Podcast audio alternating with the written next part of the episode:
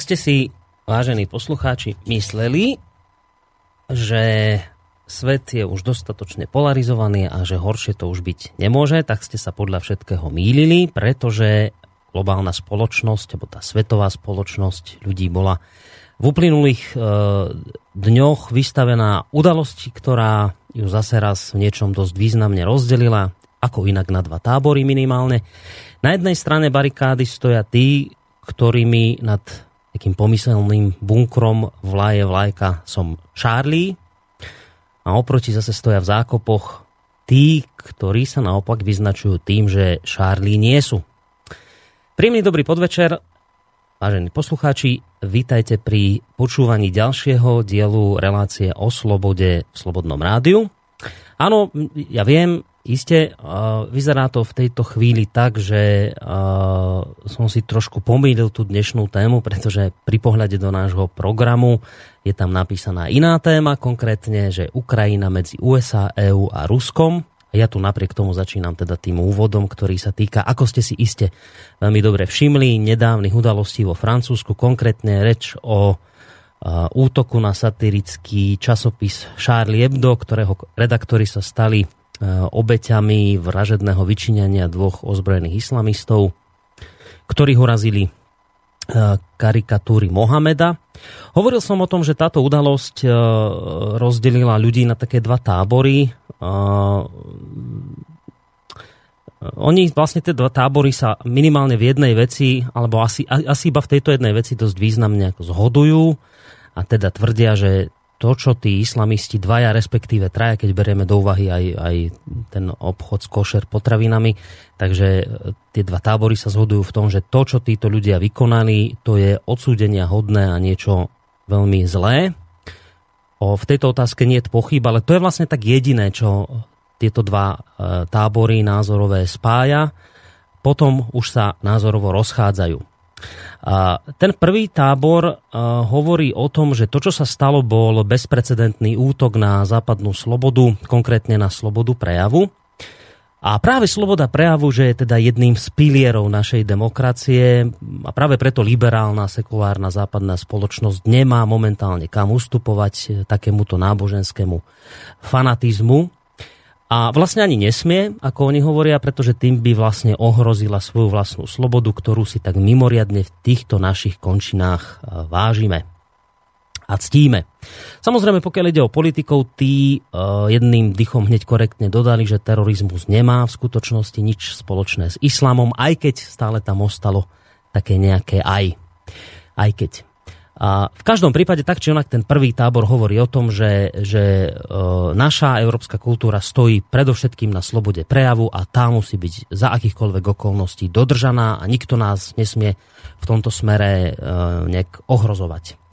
A ten druhý tábor, ten má zase opačný názor, ten hovorí o tom, že, e, že s tou slobodou slova to nebude tak celkom jednoznačné a, a nesedím tam viacero vecí. Poprvé, poprvé nesedia obete. Hovoria o tom, že, že počkajte, však tých obetí bolo nejakých necelých, ne, necelé dve desiatky a napriek týmto dvom desiatkám ľudí vyšli do ulic proste milión a pol ľudí rozhorčených a, a dokonca svetoví politici tam boli v uliciach a, a teraz sa tí ľudia pýtajú, že počkajte, ale však v, v Nigerii zahynulo v, v priebehu pár dní 2000 ľudí a reakcia ľudí, že by vyšli do ulic kvôli tomu, že nebola za 20 Francúzov bola, za 2000 Nigerčanov nie je. A takisto, že podobné veci, ako že by politici západní alebo svetoví vyšli do ulic za to, že denne zomierajú ľudia na Ukrajine, že to sa tiež nedeje, ani tých v Sýrii si ako si nikto nevšimol, že, že proste nikto nie je Sýria, ale všetci sú Šárli. Tak toto im, toto im nesedí.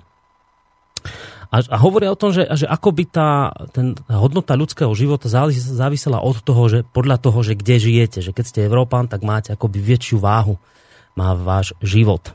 No a ďalšia vec, ktorá sa im nepozdáva, je tá už spomínaná sloboda slova, že, alebo teda sloboda prejavu, že či naozaj je, na, či je to naozaj až taká významná európska hodnota, aký, akýsi pilier demokracie. No a teraz pýtajú sa, že že a tá sloboda prejavu je teda nadradená všetkému ostatnému, že ona stojí v takej tej pomyselnej hierarchii európskych hodnôt úplne na vrchu? Že ona je viac ako povedzme nejaká hodnota úcty tolerancie a niečoho podobného, že, že najviac zo všetkého je tu sloboda prejavu a tá musí byť v prvom rade dodržaná. To je taká ďalšia vec, ktorá tým ľuďom nesedí. A ešte tretí argument, ktorý som počul od tejto skupiny je ten, že že ako je to možné, že keď sa zosmiešňuje islám, tak je to sloboda prejavu, ale keď sa hovorí niečo alebo kreslia karikatúry o židoch, tak je to antisemitizmus. Takže táto skupina hovorí, že aj tu niečo nesedí, že vyzerá to ako, ako taký trošku že dvojaký meter, ktorý sa uplatňuje. No a a hľadajú sa teraz odpovede na otázky, že či zlyhal multikulturalizmus alebo nezlyhal. A čo tým chcem ale všetkým povedať, že až tak veľmi teraz hľadáme odpovede na tieto všetky otázky, až tak veľmi sa oba tieto tábory teraz medzi sebou momentálne bijú o pravdu.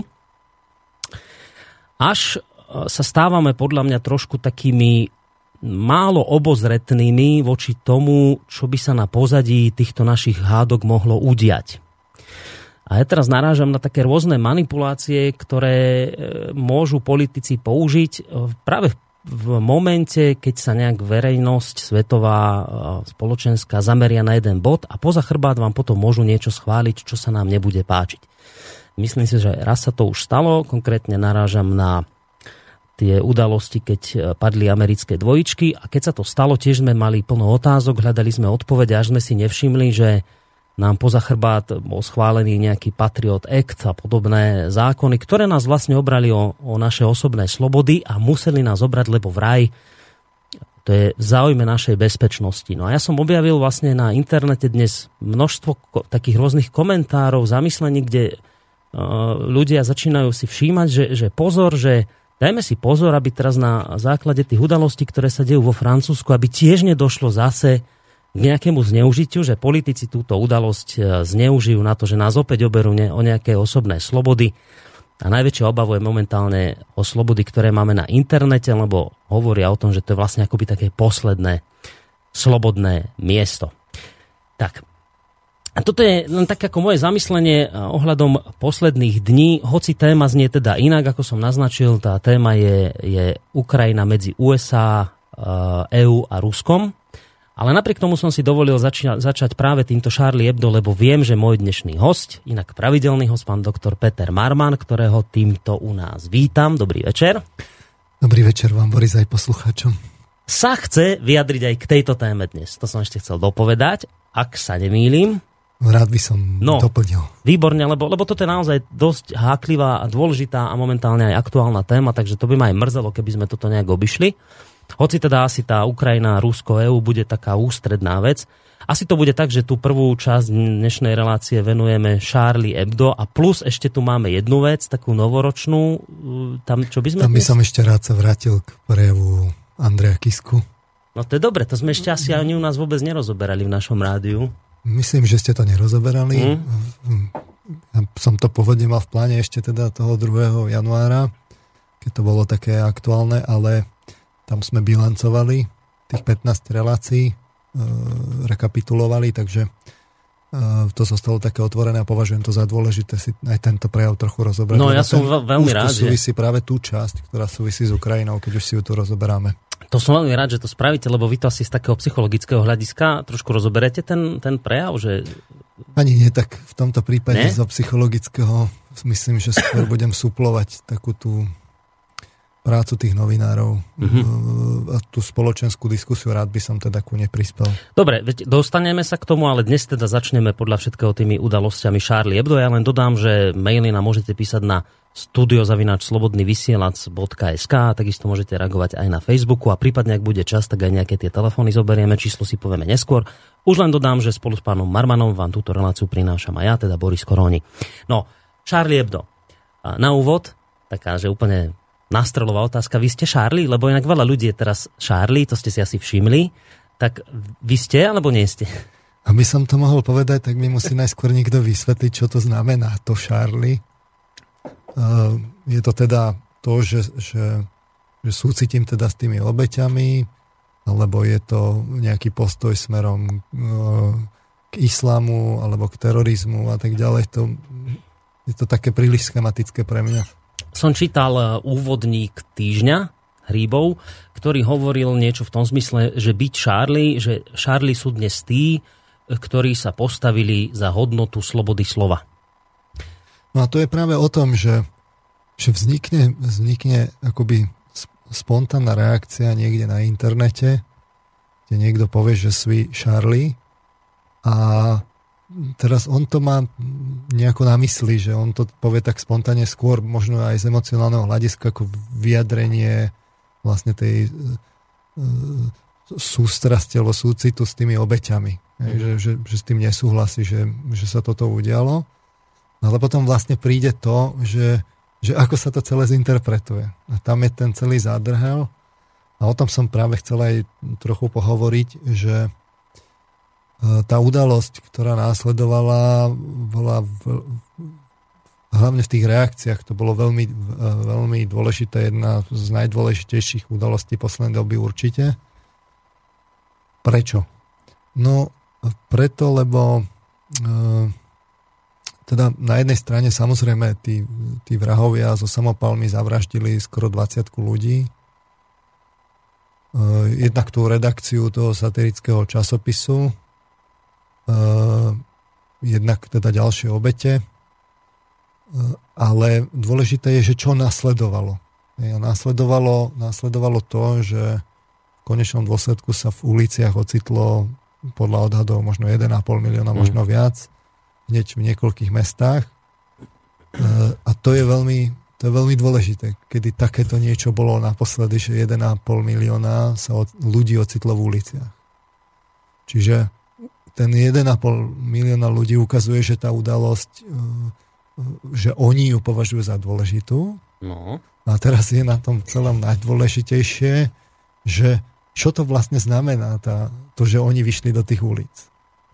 A toto e, by sme si mali totiž to rozobrať, lebo e, to, že, že vlastne vidie 1,5 milióna, povedzme, že to je 1,5 milióna ľudí do ulic, kde je vlastne pokojná e, vlastne manifest, manifestácia, kde tí ľudia niečo akoby spontánne de facto v, v pozitívnych emóciách manifestujú, tak to je niečo, čo sa dá využiť práve v tom sociálnom inžinierstve. To je, to je dar z nebies pre politikov, ako, by, a, ako sa tohto zhostiť.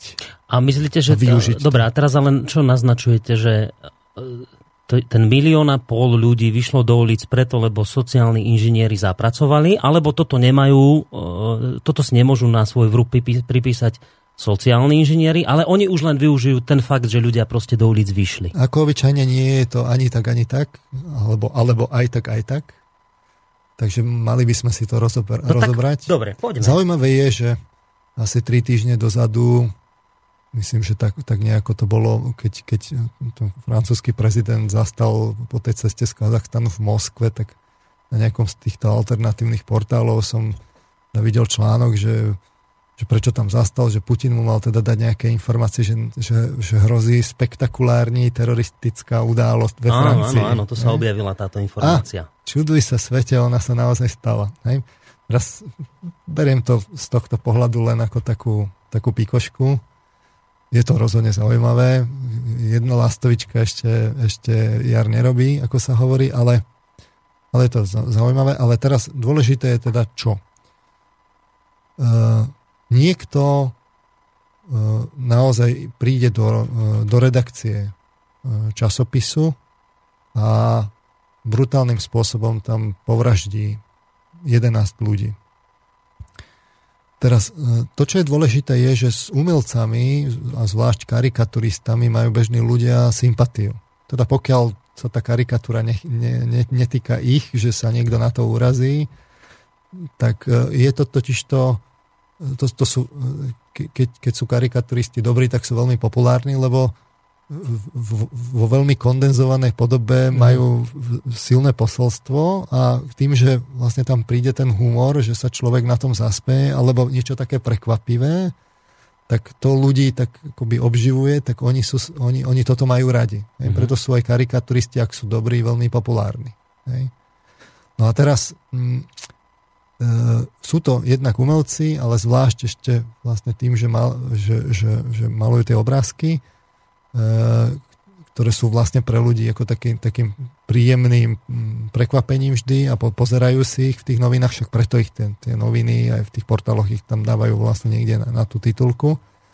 Takže keď vlastne príde niečo také, že niekto takýchto ľudí vlastne naozaj, že postrieľa, tak príde, dostaví sa negatívna emocia, ale teraz je dôležité, že, že, že tým, že tá udalosť je taká ostentatívna, spektakulárna, tak príde k veľkému prekvapeniu. Na to nie sme zvyknutí. A teraz sa tam miesi hneď niekoľko rôznych emócií, ktoré sa vlastne dajú dohromady a vytvoria takú, taký ako keby niečo, čo my si ešte neuvedome na, naplno, čo sa, čo sa udialo, ale zasiahlo nás to. Ne? Čiže je, je v tom nejaká taká zmes prekvapenia, súcitu, lútosti, ale povedzme aj hnevu mm-hmm. na, na tých páchateľov, ale aj ohrozenia vlastnej, vlastnej tej kultúry alebo národa alebo identity, lebo s tým nesúhlasíme, aby sa to dialo u nás v tej, tej, tej civilizovanej e, spoločnosti. No, takže toto, toto tam niekde zahrá na tie naše emócie, zahrá to silno. Čím tá udalosť je taká ostentatívnejšia, tak tým silnejšie to zahrá. No a teraz je dôležité, že, že my si ju musíme vlastne zaradiť do toho, do toho obrazu sveta.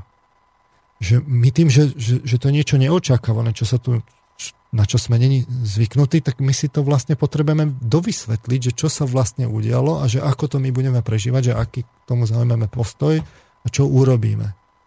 No a v tejto sekvencii tam je veľa miesta na manipuláciu. Uh, tým, že to potrebujeme zaradiť do toho obrazu sveta, vysvetliť, čo sa stalo a vysvetliť ľuďom, že čo vlastne prežívajú, tu prichádza vlastne hneď niekoľko miest pre tých sociálnych inžinierov. Mm.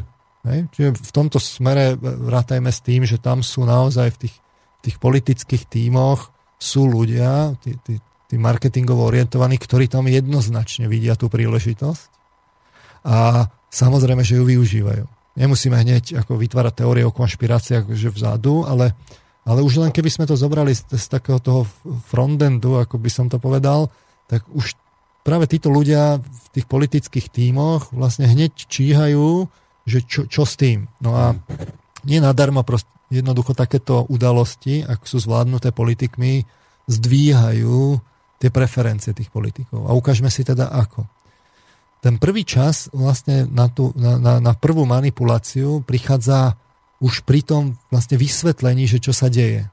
Hej, že, že, že čo sa vlastne stalo. A na to slúži ako nejaká trefná fráza, ktorú tí politici, keďže oni majú, keďže samozrejme, keď sa niečo takéto stane, tak sa hneď ide vlastne ku kompetentným mm-hmm. a oni musia mať pripravené nejaké silné výroky, ano, lebo silné oni frázy, ktoré, k verejnosti. ktoré vlastne vložia ako také vodítka na vysvetlenie do, mm. do tej spoločenskej diskusie. Mm-hmm. Hej? A teraz tým zmeteným ľuďom, ktorí ešte častokrát nevedia, čo sa stalo, nemajú tú faktografiu za tým, len je to také prekvapivé kopu fám okolo, tak tie vodítka vlastne prvýkrát akoby manažujú, katalizujú to utváranie toho názoru, že čo sa vlastne stalo. Čiže aké sme my mali výroky v tých prvých chvíľach, že keď, keď, že čo sa stalo, tak aké sme mali? No ja si to teraz ale nespomeniem naozaj, čo tam bolo prvé. No, Neviem. Keby sme to chceli zhrnúť, tak tam boli výroky, že sme vo vojne. Uh-huh. A, to je pravda. Bolo tam. Proste tam, tam bolo, že, že sme vo vojne. Mm-hmm. A, a samozrejme boli tam spomenutí tí zlí teroristi, ktorí chladnokrvne a pripravene a bezcitne útočia. Vlastne, keby som to chcel zhrnúť, akoby v tých, v tých, uh, v tých, v tých, v tých vodítkach, ktoré boli dané do, to, do tej spoločenskej diskusie, tak to bolo o tom, že vojna, teroristi, uh, útok, Hej, a teraz ohrozenie našej kultúry a tak ďalej. Proste ako, ako keby toto, toto sa tam vložilo. No a to samozrejme začne pôsobiť. To začne hýbať, začne sa to spájať s tými emóciami v pozadí.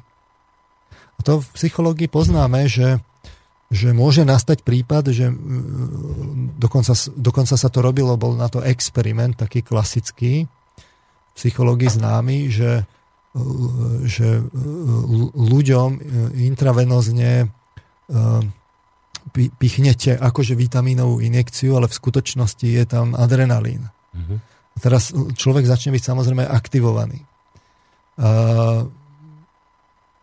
Čiže on vlastne nechápe, že čo sa deje, lebo on, ne, on nevie, že, nevie si to vysvetliť, lebo on mal dostať vitamínovú inekciu, ale napriek tomu je zrazu nabudený, hej, aktivovaný. No a teraz sa vlastne ten experiment spočíval v tom, že, že toho, tých, takýchto probandov posadili do čakárne, že, že nech teda ako tam, tam, tam čakajú.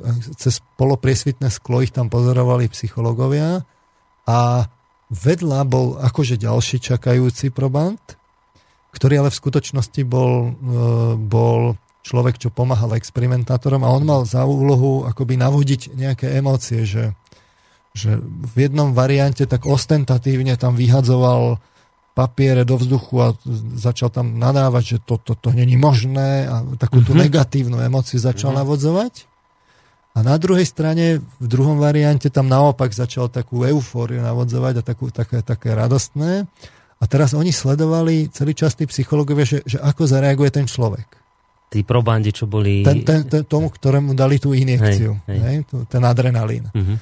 No a sa vlastne ukázalo, že pokiaľ ten človek vedel, že dostal adrenalínovú injekciu, že bol pravdivo informovaný, tak ho to neovplyvnilo. Uh-huh. Ale pokiaľ nevedel, že, že dostal adrenalínovú injekciu,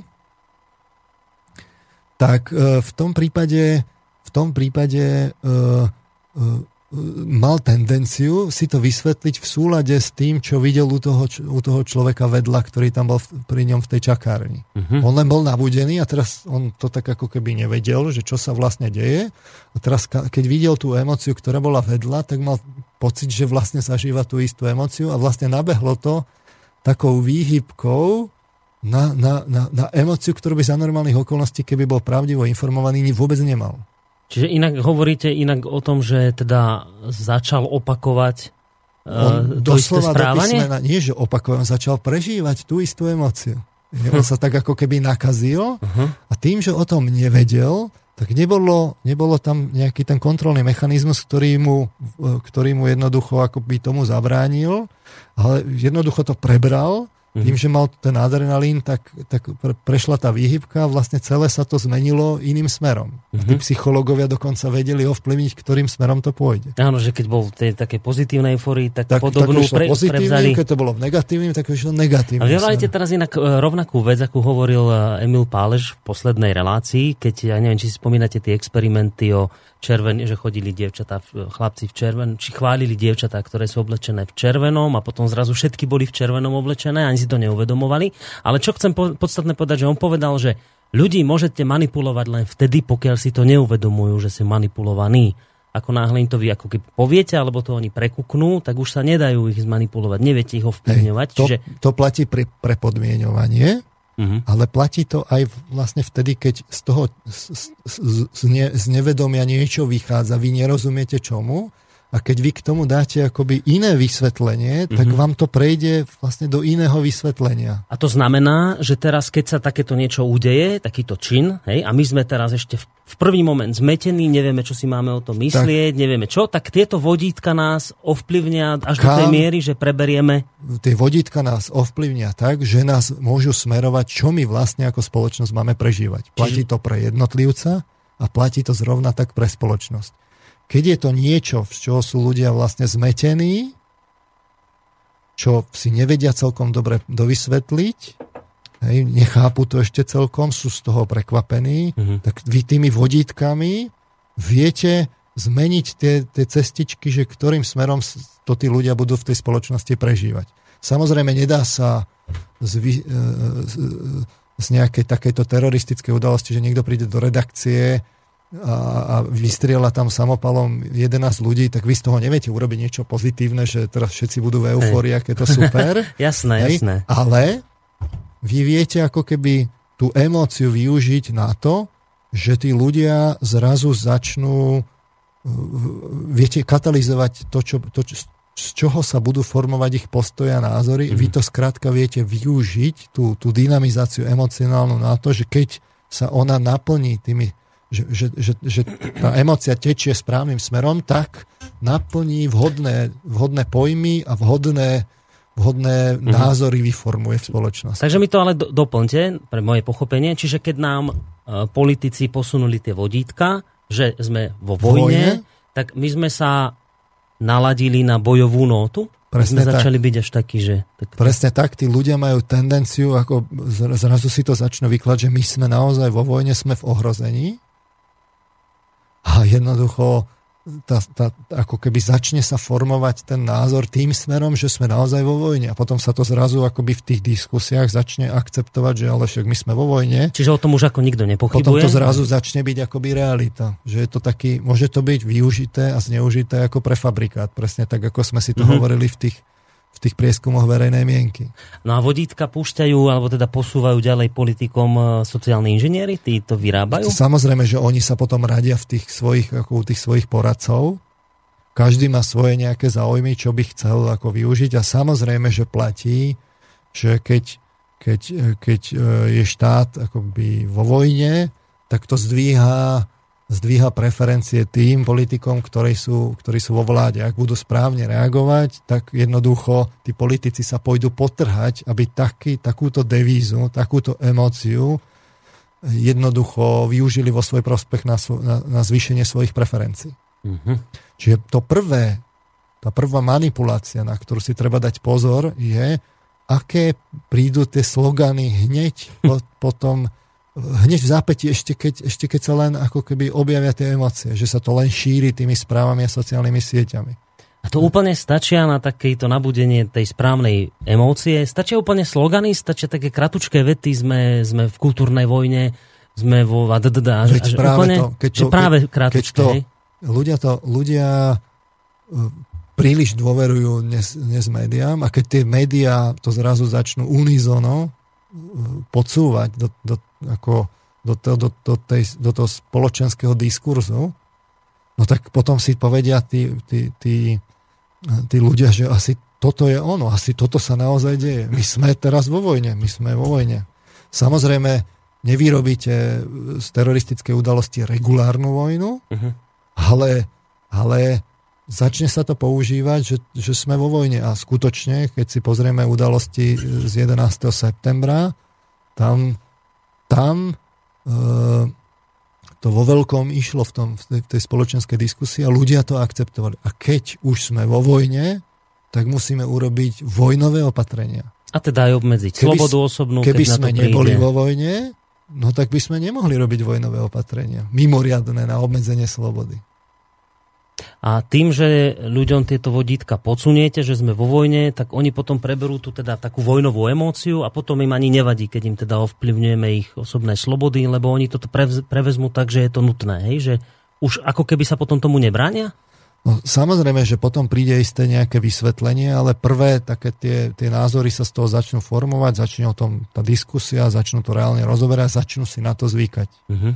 Ale keď už nastane N tá poradí, že boli tu tie dvojičky, teraz boli tu udalosti v Londýne, v Madride, teraz v Paríži. No tak tí ľudia potom si povedia, asi no, to je, už, už je to tak, sme vo vojne s teroristami.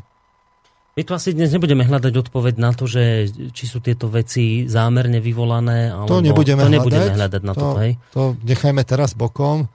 Teraz je tá udalosť vlastne čerstvá. Mm-hmm Berme, že, v tomto že smere teda... si treba počkať naozaj na, na, na fakty, ale ja som chcel ukázať vlastne tú psychologickú, psychologickú akoby pozadie hmm. za tým. Toto je ale len prvý krok, že vôbec ako keby vsunutie tých správnych vodítkoch, na, ktoré smerujú prežívanie emócií tej spoločnosti, veľkého davu.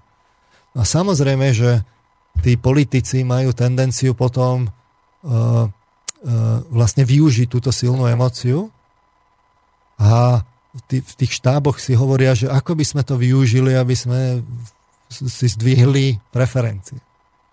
Čiže tam sú jednoznačne takéto egoistické motivácie určite. To, veď to rátame, že politici toto robia. Hmm. Takže potom vlastne prichádza ako keby druhý krok a to je ten, že musíte nasmerovať tie, tie emócie k nejakému činu. Čiže ten, ten druhý čas na, na, na, na, na druhú manipuláciu je vlastne o tom, že čo, čo sa urobí, ako, akože čo budú tie... Uh, samozrejme tam začnú vznikať nejaké spontánne veci. Jedna z nich je ten príklad to, že sú Charlie. Uh, mm. To nemusí byť naplánované. Ale teraz je dôležité, že čo sa mediálne podchytí a čo sa nepodchytí. Preto ste hovorili o tom, že e, niekto to mohol, že svý Charlie úplne inak myslieť, ako je to teraz už poňaté no, spoločensky. Samozrejme, to sa za chvíľku ešte dostaneme, uh-huh. lebo teraz vlastne vzniká to, že dali ste vodítka, tí ľudia si nejako vysvetlili to, čo prežívajú a teraz vlastne prichádza to, že aká bude tá reakcia, že, že sa začne to smerovať k tomu činu. No teraz, vy keď to správne urobíte, tak samozrejme, že príde, prídu takéto spontánne reakcie, začne sa to šíriť sociálnymi sieťami, vy to viete samozrejme katalizovať. Teraz vy, a tam prichádza ako keby druhý čas, že, že tam vložíte niečo, že čo by tí ľudia mali urobiť. No a samozrejme, že vy budete potom pokračovať, že nedáme si vziať naše hodnoty, našu kultúru, našu demokraciu. Čiže tie vodítka ďalej púšťam, A, a dávate tam druhú, druhú sadu vodítok, uh-huh. ktoré majú podporiť a sú konzistentné s tou prvou sadou vodítok, majú, ktoré majú smerovať ten dáv.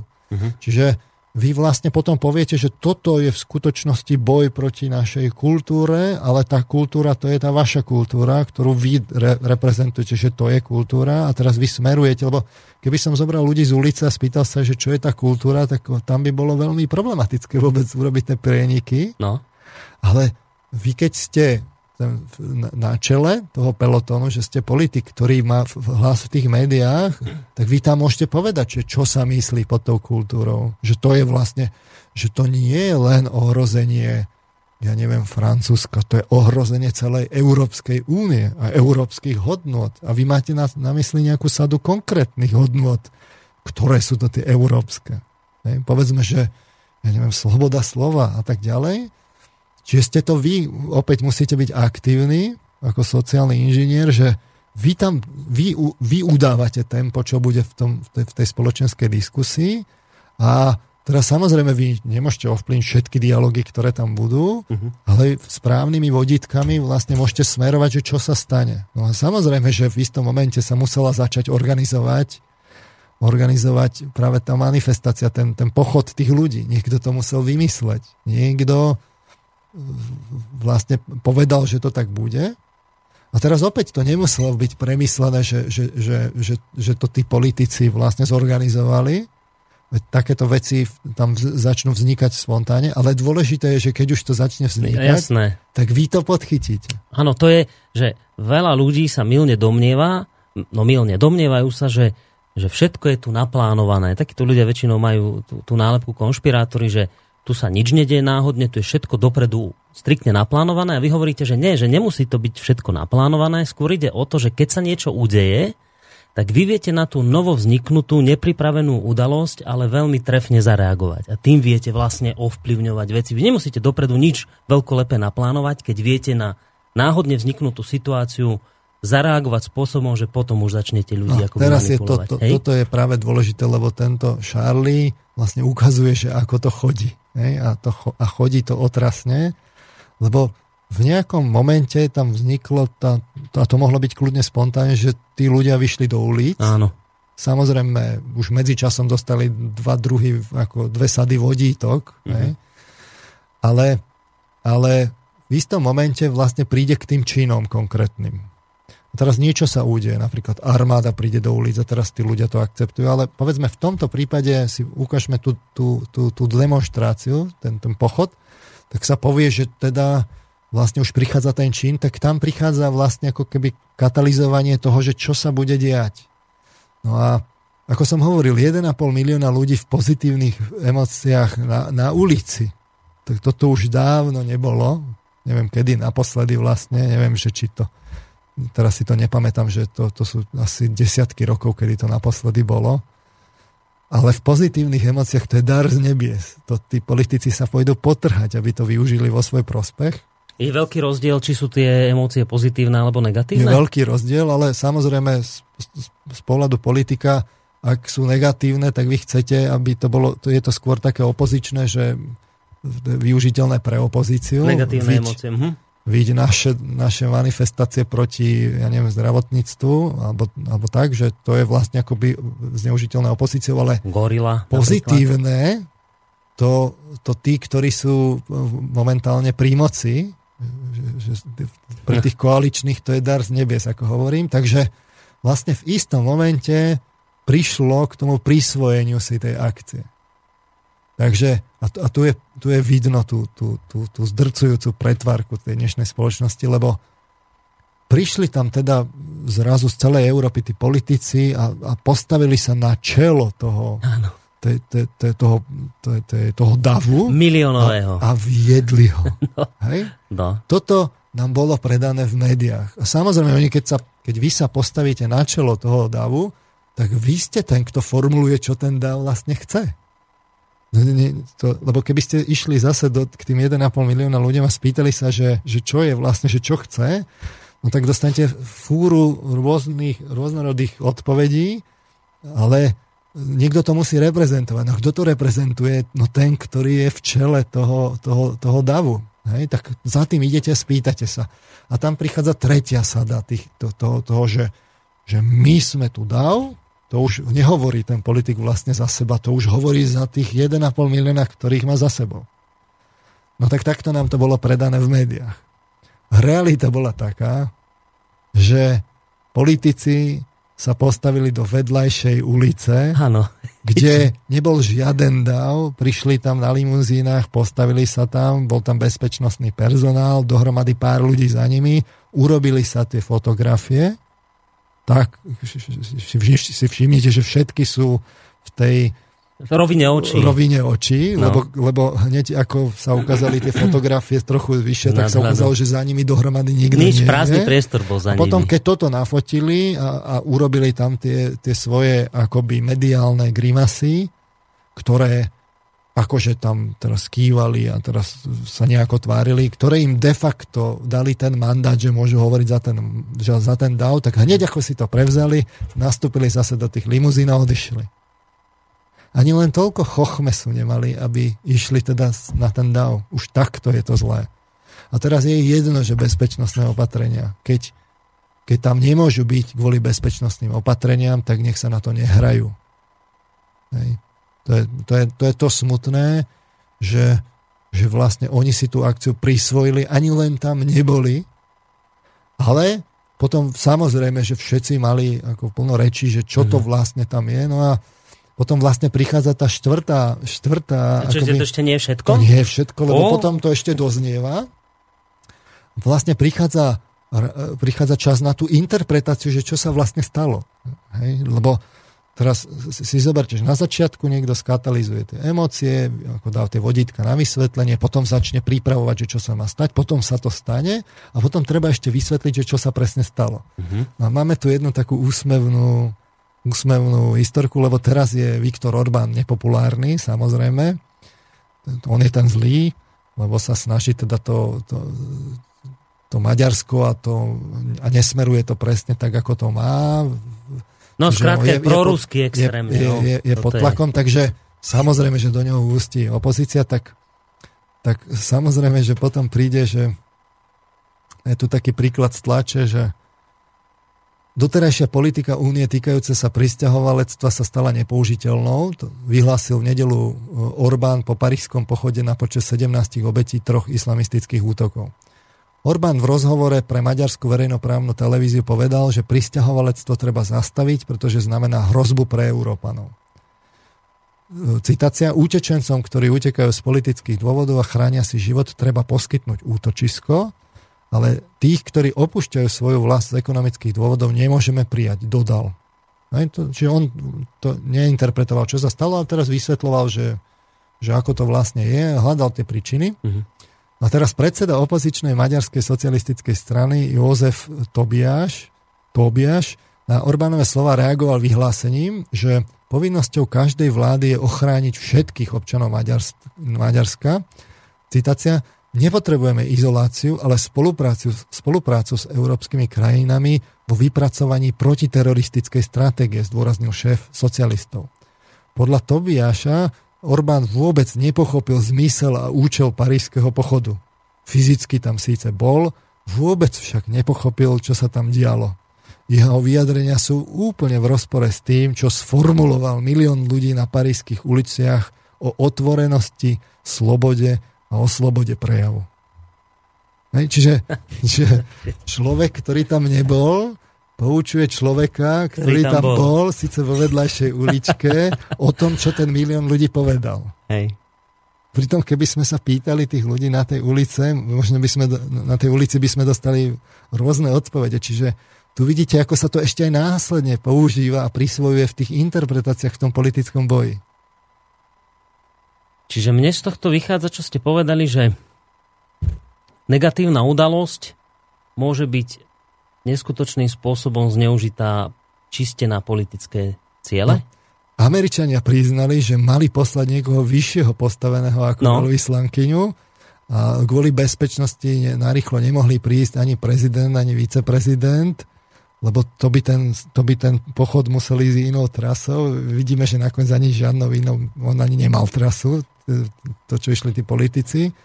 Takže, ale tu vidíte, že že oni nemohli tak zareagovať a potom to vlastne lutovali. Potom myslím, že už dokonca včera prehlásili, že je dobre, že tam asi nebolo, lebo už sa to začalo lámať. Ale zoberte si tú pretvárku, že, že už to není ani len o tom, že by sa tam dostavili, že oni sa tam nafotia a potom obletia svet tie fotky vlastne, že, že čo je výsledkom tej demonstrácie. Tam, tam sa dojímavo vlastne objíma Oland s Merkelovou, uh-huh.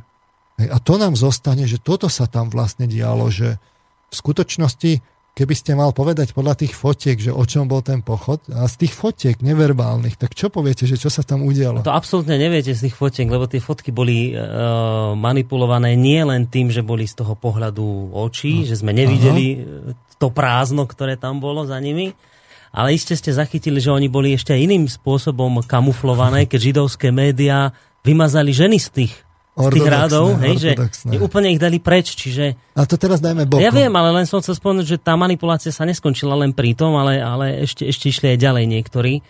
No ale z, z toho, ja som tam videl ľudí, ktorí sa držia za ruky, ako extrémne súdržní, ale... A, a ktorí to boli tí ľudia, čo reprezentovali? No politici to boli, vrcholní. Ale, ale akí? To boli Francúzsko, alebo... Francúzsko, Nemecko, Izrael som tam videl vpredu. Čiže tam vidíte vlastne jednotu toho západného slobodného sveta, ktorý bojuje, ktorý vyjadruje vlastne jednotu mm. aj, a postavil sa proti terorizmu. Mm-hmm. A toto je to, o čo vlastne išlo, čo je ten výsledok a čo v konečnom dôsledku zdvíha tie preferencie. No ale toto mňa zaujíma, tak toto bol konečný cieľ, zdvihnúť si preferencie, alebo je to ešte oveľa horšie a sáda vodítok bude pokračovať ďalej?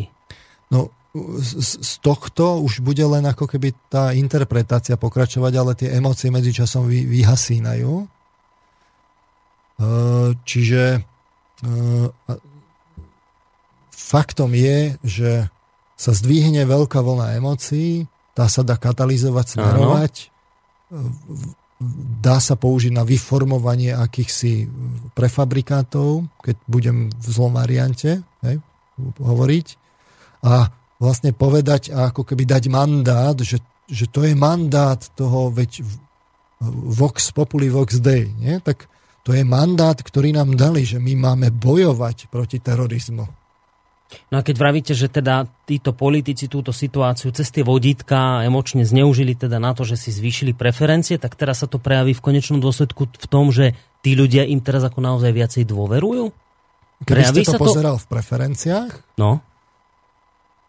samozrejme treba odlišovať, že keď toto prasklo, že tam oni len hrali divadielko, tak mnohých ľudí to znechutilo. Hej? A keď chceme urobiť niečo s tou manipuláciou, tak treba rozhodne poukázať na to, že to, že to je celé divadielko, čo tam bolo. To, to sa im, nech, nech sa im to vráti, majú to mať. Ale keby to bolo, že, že sa na to nepríde a že tí ľudia žijú, tak to naozaj zdvihne preferencie práve tých európskych politikov a naozaj to zdvihne preferencie pre to, že, že sa potvrdí jednota Európskej únie Čiže... a európskych hodnot a tak ďalej. Či toto im prekazilo plány, že to prasklo a že sa ukázalo, Čím viac sa to že... bude šíriť, že to je pretvárka, tým viac to naruší celý ten prefabrikát. Aha. No lebo, lebo ja sa preto pýtam, že či to skončí, teda dobre, vrajte, že to prasklo, takže zrejme to vyprchá, ale povedzme, že teoreticky, keby to neprasklo, tak dalo by sa s tým ďalej, s tým davom pracovať. A teraz viete, že ja to smerujem k tomu, že zdvihnúť si preferencie mi príde taká, ako, ja to nemyslím zlom, ale len taká ako dedinská úloha, že dobre zvy, ale že tu sú ešte oveľa väčšie ciele, ktoré sa potom s touto masou, ktorú už mám v rukách, dajú robiť a môžem ich keďže ich môžem ďalej, ak ich môžem ďalej manipulovať, ak to nie je potom časovo obmedzené, tak ich viem zmanipulovať aj na to, aby si obmedzili osobné slobody. Ja som to vo vode spomínal, že vy ste to iste zachytili, že na internet už bolo niekoľko útokov politikov ohľadom obmedzenia slobody na internete a teraz si predstavujem to, keď majú takúto masu ľudí, ktoré, ktorej si získali tí politici nejakú dôveru, niečo a teraz tí politici im potom povedia v, v rámci ďalšej sady vodítok, lebo ich majú podchytených, že no a teraz prichádza doba, kedy musíme aj ten internet obmedziť, lebo tí islamisti zlí, tí, proti ktorým vedieme vojnu, našu kultúrnu, európsku, práve tú slobodu internetu zneužívajú. A teraz, že, a to mi už príde oveľa vyšší cieľ, ako si len zdvihnúť preferencie, viete? No a teraz, ak by som zhrnul to, že čo je vlastne výsledkom toho, tej akcie, tak povedzme, že tá európska jednota tá teraz dostala naštrbenie. Ale to není jediný, jediná vec, ktorá tam bola vložená. My sme ešte stále, my sme videli a počuli kopu vodítok o tom, že, že ako vlastne razantne postupuje, postupujú bezpečnostné zložky, koľko ľudí je v uliciach, videli sme fotografie vojakov v uliciach, mimoriadne bezpečnostné opatrenia. Si zoberte, že, to, že bola nasadená armáda. Nie, že policajné zložky. Armáda. Hej? A počuli sme kopu vodítok o tom, že, e, že bezpečnostné zložky, ako, že, že, e, že tajné služby potrebujú viacej peňazí a viacej ľudí a je to v našom bytostnom záujme, lebo toto nám tu hrozí teraz na Čo to bolo? To som ne, nezachytil, takže toto bolo aj samozrejme. Hm? Čiže vlastne celý ten bezpečnostný aparát teraz je skutočným výťazom akoby tej, že, toho, tých emócií, ktoré tam boli, lebo ľudia teraz tým, že, že im boli tie, tie vodítka, že áno, je tu terorizmus a tak, čo je terorizmus, aj keď otázka je, že to sa musí najskôr ale ukázať, že že, že to naozaj bolo plánované a v širšej a Al-Qaida mm-hmm. a tak ďalej. Čo keď to bola aj proste e, akcia osamelá. Ľudí, Respektíve zinscenovaná. A to, to sa vlastne musí akože ukázať ešte len na tej faktografii. Mm. Takže uh, celá tá, celá tá, celý ten bezpečnostný aparát a te, tá emócia bola zneužitá v tom smere, že, že, že teraz ľudia budú oveľa ochotnejší vlastne nechať si zobrať ďalšie slobody, no lebo my sme vo vojne s terorizmom. A teraz, a teraz je ešte mimoriadne dôležité, to, takú jednu, jednu vec som chcel vypichnúť, že e, tá emocia, keď, keď e, vlastne nastane takáto udalosť, tak e, to sa samozrejme, my teraz máme online média, takže tá, tá, tie správy sa šíria bleskovo. To je otázka fakt pár hodín, všade sú breaking news a podobne. Takže keď vy máte, e, keď vy máte v tej prvej etape podchytiť ten impuls a nasmerovať, aby, sa, aby bol využiteľný a nestratil sa, keď vy ste, ja neviem, vládnúca e, mašinéria a mhm. potrebujete to niekam smerovať, tak potrebujete veľmi rýchle dať vysvetlenia, že čo sa vlastne stalo, že kto to a prečo to urobil. A teraz si všimnite, nejde ani tak o to, aby to celé bolo pravda, stačí povedať, že Všetky indície nasvedčujú, že to bol tamten.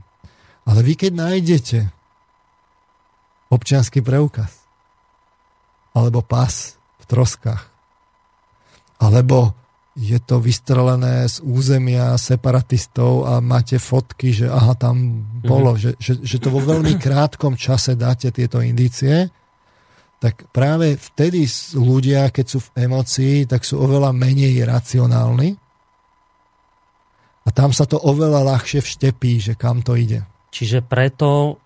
Je nevyhnutné, ak s tým máte pracovať, veľmi rýchle, rádovo v niekoľkých hodinách dať vodítka na to, kto a prečo to urobil. Takže preto Porošenko veľmi rýchlo vyhlásil, že raketa zasiahla MH17 zo separatistického územia. Hoci o tom v tej chvíli nikto netušil, či naozaj. Dodnes to nikto nevie Ale keď to povie povedať. prvý veľmi rýchlo, tak ľudia akoby toto príjmú Samozrejme. nekriticky za pravdu. A kto to má iný povedať, ak nie je prezident štátu, v ktorom sa tá nehoda stala? Že? Plus, keď to podporia samozrejme tajné služby, tak si všimnite, že keď, si, keď sledujete tie udalosti na Ukrajine, tak do, do, do toho MH17 to ešte bolo také, že áno, ten Putin obsadil ten Krym, ale neboli žiadne sankcie. A sankcie boli, ak sa teraz nemýlim, ale myslím, že sa nemýlim, do dvoch dní po MH17. Mm. Do dvoch dní. Čiže tam zrazu, keď sa využije ten, ten prvý emocionálny ošial, mm-hmm. to tiež bola taká udalosť, že aha, ale to sa tam oni vtedy ako bojovali, bojovali, bojovali, ale zrazu zostrelili západné lietadlo. Už to bola zrazu globálna udalosť, lebo tam už zomierali ľudia z Malajzie, z Holandska, z Austrálie a tak ďalej. No pri francúzských udalostiach by som si to nedovolil povedať, pri ukrajinských si dovolím, že raketa nevyletela náhodne, ale bol to zámer. Rozmýšľam nad tým, že to mohol byť zámer Mm, ukrajinskej vlády toto urobiť a potom prísť veľmi rýchlo s vyhlásením, ktoré sa stane pravdou. Ako sme si už niekoľkokrát hovorili, tak ak niekto profitoval na nápade MH17, tak to bola rozhodne Ukrajina. Mm-hmm. Zrazu si mohla robiť, čo chcela. Mediálne tá udalosť prikryla e, tú ofenzívu, ktorú oni zrazu robili v Donecku. Mm-hmm tam sa už vlastne v tých médiách o to skoro nikto nezaujímal, čo sa tam vlastne deje de facto mesiac. Naviac ešte to aj mohli využiť a určite to využívali aj v tom, že tam akoby simulovali tie boje alebo naozaj tam bojovali, aby tam nemohli prísť tí mm-hmm. Komisári a vyšetrovatelia, čiže a to všetko potom plní tie špekulácie, už sa vie, že sú to separatisti, ale ešte to nie je potvrdené a dokonca tí separatisti sú takí zlí, že bojujú na tom mieste, namiesto toho, aby tam pustili tých komisárov, čo ani toto nebola pravda. Čiže veľa vecí ja tam myslím, svedčí že celkom... o tom, že, že v skutočnosti no. kopa benefitov vyšla smerom Hej. Ukrajinu a naopak sa Áno. tých akože separatistov Donbasanov a aj ruskú stranu to jednoznačne poškodilo. E, odpovedáte teraz vlastne na otázku, z ktorej by mali ste pán Čalovka radosť k Vibono. No. Hej, že v koho prospech sa tieto Teraz veci myslím, diali. že takto dodatočne a... je to už v celku jednoduché povedať. A, a ešte, ešte, ale jedna vec k tým francúzským udalostiam, teda politici už toho zrejme viac nevyťažia, lebo teda ukázalo sa, že teda to prásklo, že zahradí divadielko a tak ďalej a čím viac sa to bude rozprávať, tým menej z toho budú ťažiť. Ale povedali ste zároveň, že ale pozor, že bezpečnostný aparát ten na tom ako stále ťaží.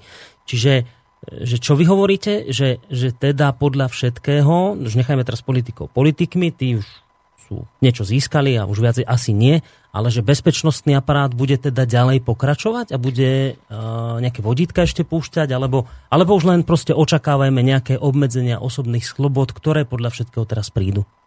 Teraz prídu, už sú aj návrhy, je to jednoznačné.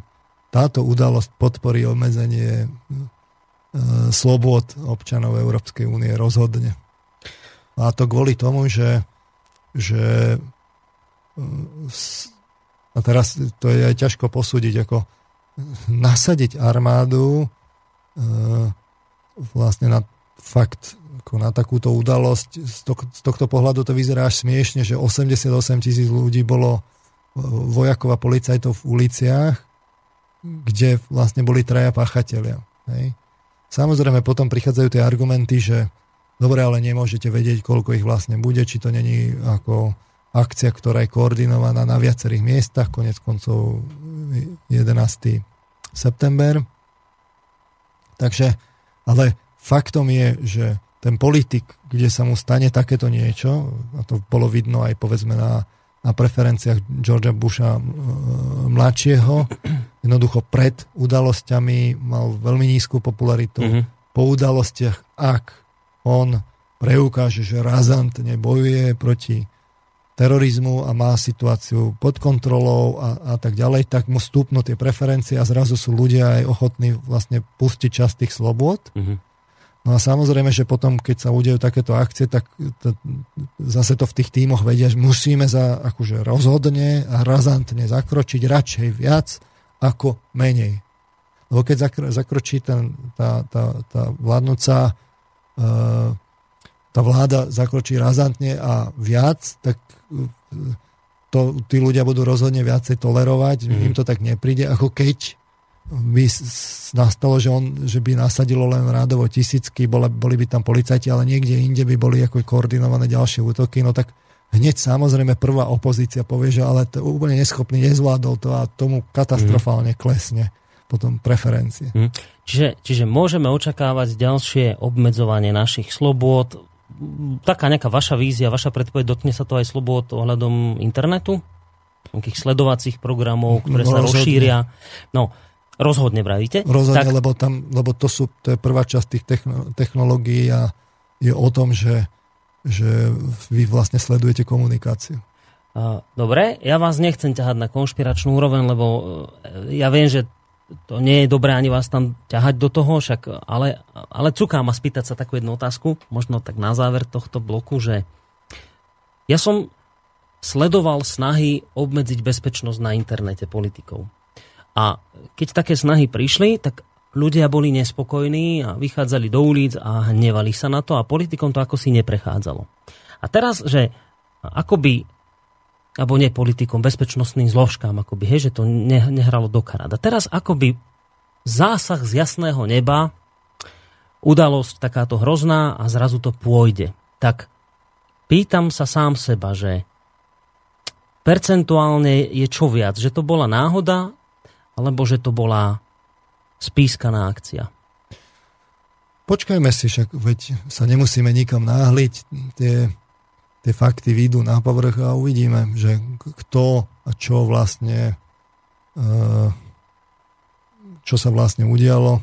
Samozrejme, keď sa to bude naťahovať ako v prípade MH17, tam už, je to, tam už to začína byť podozrivé. Práve mne to trošku príde také, že a, ako ne, ne v zlom slova zmysla, ale že to, nie ste naivní, keď čakáte, že sa to vyšetrí, že naozaj sa dozvieme pravdu. Keď... Ne, nie, nie, nie, nie, francúzske veci, že že, že, že počkajme na vyšetrovanie, však neukázalo sa doteraz, ako to bolo s dvojčkami v Amerike, doteraz nevieme, ako je to s MH17, prečo by malo byť Francúzsko výnimkou. Dobre, ale uh, viete, že uh, uh, je čím ďalej, ďalej tým ťažšie, uh, keď by to bola konšpirácia, kamuflovať uh, vlastne tieto veci.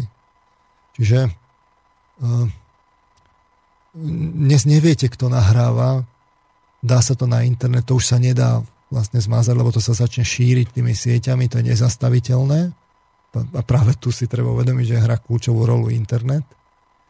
Um, tie informácie sa začnú zbierať, začne sa to šíriť, čiže je čoraz ťažšie niečo kamuflovať. Aj s tým MH17 tam je kopa obrazového materiálu. Uh, to isté vlastne vyplávajú ďalšie a ďalšie videá tých, tých, tých udalostí, ktoré sa stali v tom Paríži. Povedzme, Včera som videl video, že z iného uhla, ako tam mm. nastupovali pred tej redakcie, no tak v tej uličke, ktorú tam v tých prvých videách nebolo vidno, mm-hmm. tak tam blikalo policajné auto. Oni proste tam po, ako strieľali tým jeho smerom. A teraz to policajné auto samozrejme bolo pod palbou samopalov, automatických zbraní, takže ono začalo ustupovať niekam dozadu. A teraz čo by ste čakal, že kam, s ktorým smerom sa pustia vlastne ľudia, ktorí no, majú... mali by utekať preč od tých no, udalostí. to auto sa začalo púšťať presne v smere za hmm. tým policajným autom. No. A t- teraz samozrejme, ak máte vlastne psychicky narušených ľudí, alebo ktorí majú jednoznačnú misiu, že oni vedia, že zomrú, že ich, že ich zastrelia. Ide len o to, koľko ľudí oni po ceste a že, že to bude teda masové. Tak samozrejme sa môžu pustiť just tým smerom toho policajného auta, ale potom sú zase tie otázky, že keď hneď na začiatku tí policajti o nich vedeli, určite sa to nahlasovalo vysielačkami, že prečo ich tak dlho potom hľadali, že, že kam idú a tak ďalej, keď hneď z tej redakcie už tam bolo policajné auto. Hmm. A taký, takýchto vecí... Ve, je... Takýchto videí je dosť, kde majú ľudia oblečené preprestrelné vesty, video, kde niečo Čiže bolo editované v priamom prenose. Stačí si počkať. Tak čakať budeme, či to bude dostatočný čas toho čakania a sa niečo dozvieme, to o tom by som ešte v tejto chvíli pochyboval. Zvlášť, keď teda beriem do úvahy tie udalosti, o ktorých som hovoril a stále nevieme, ako boli. Aj keď chápem ten váš argument, že je to stále ťažšie niečo takéto pripraviť dopredu. Ale myslím, že tá otázka je napriek tomu relevantná. Viete, že uh, napríklad ten pád dvojčiek. Teraz samozrejme môžu byť všelijaké teórie okolo, ale evidentne je potrebné, aby tam tie vodítka boli hneď po tej akcii, takže e, vlastne zoberte si, že teraz príde lietadlo, ktoré nabúra do budovy.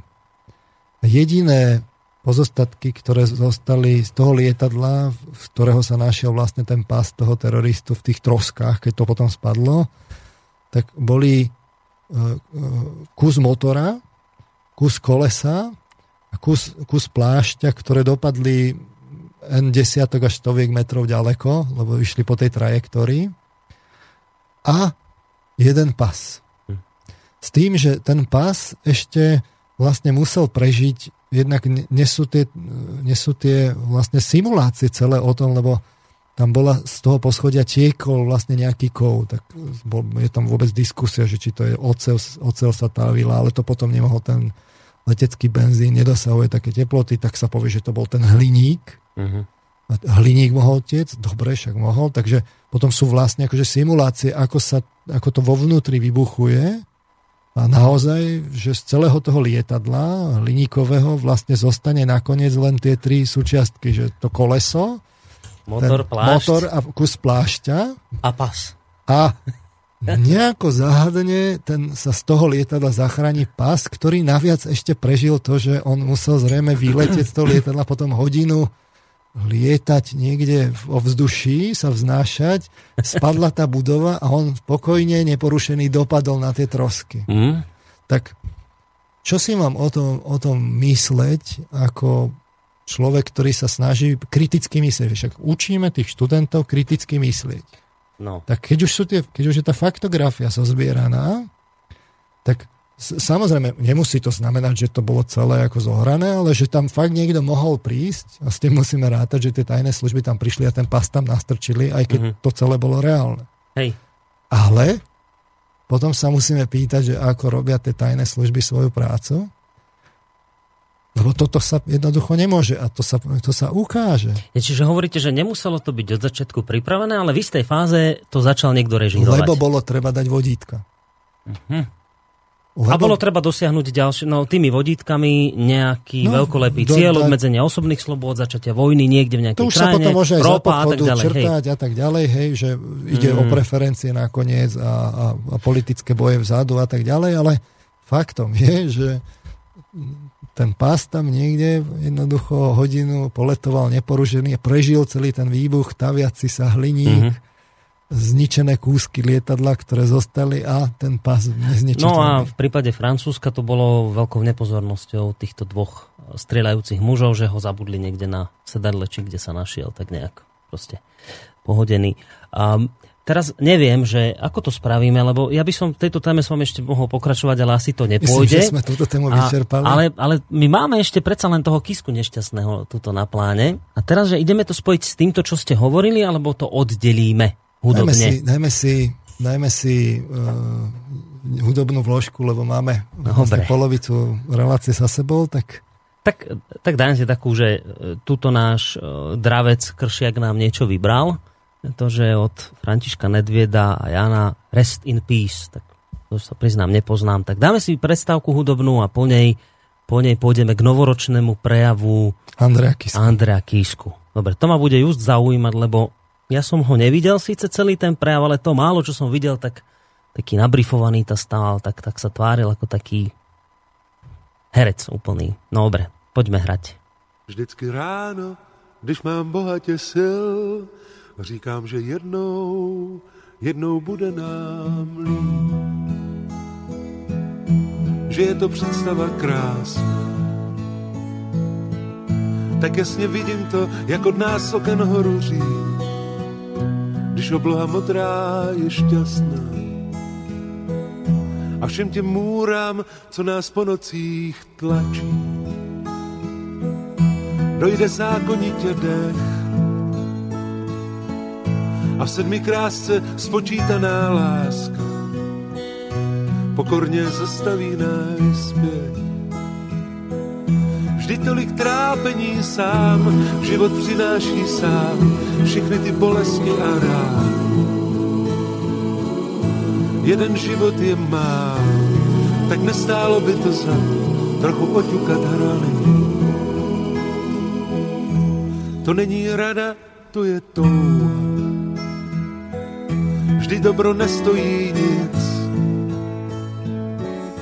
jen myslet na druhý víc, než na ten svůj klid. Já vím, ta cesta je dlouhá, tak strašlivě dlouhá, ale ta sedba vyplatí se, věš. Vždy dneska dávno je zítra a zloba nelítostná a chytrá. A některý lidi horší než zvěř Vždy tolik trápení sám, život přináší sám, všechny ty bolesti a rám. Jeden život je mám, tak nestálo by to za to trochu oťukat hrány. Vždy tolik trápení sám, život přináší sám, všechny ty bolesti a rám. Jeden život je mám, tak nestálo by to za trochu oťukat hrany. Vždy tolik trápení sám, život přináší sám. No, tak hudobná prestávočka sa nám skončila a my teda, ako som slúbil, budeme pokračovať hneď ďalej, bez nejakých veľkých rečí. Hovoril som o tom, že ideme teraz ešte, ešte chvíľočku nie k Ukrajine, Rusku a EÚ, aj keď už asi trošku áno, ale e, ešte takú, dáme si takú medzizastávku, že novoročný prejav Andrea Kisku. Pán Marman, čo páčil sa vám? Či máte výhrady voči nemu, či o čo ide? Lebo ja som v médiách zachytil, že vraj dobrý bol, že, sa páčil. Že konečne je pozitívne štátnický médiami, prejav. Je no. pozitívne príjmaný médiami, že mal hlavu a petu, Ehm, že to vlastne hovoril on a hovoril to ako, ako človek a tak ďalej. Ehm,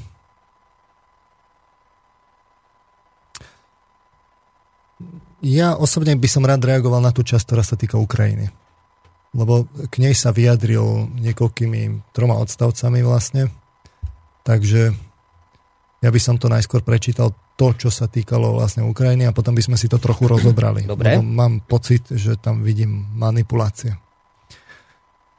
Čiže v susednom štáte za našou východnou hranicou umierajú ľudia a stá tisíce ľudí zo strachu o život museli opustiť svoje domovy.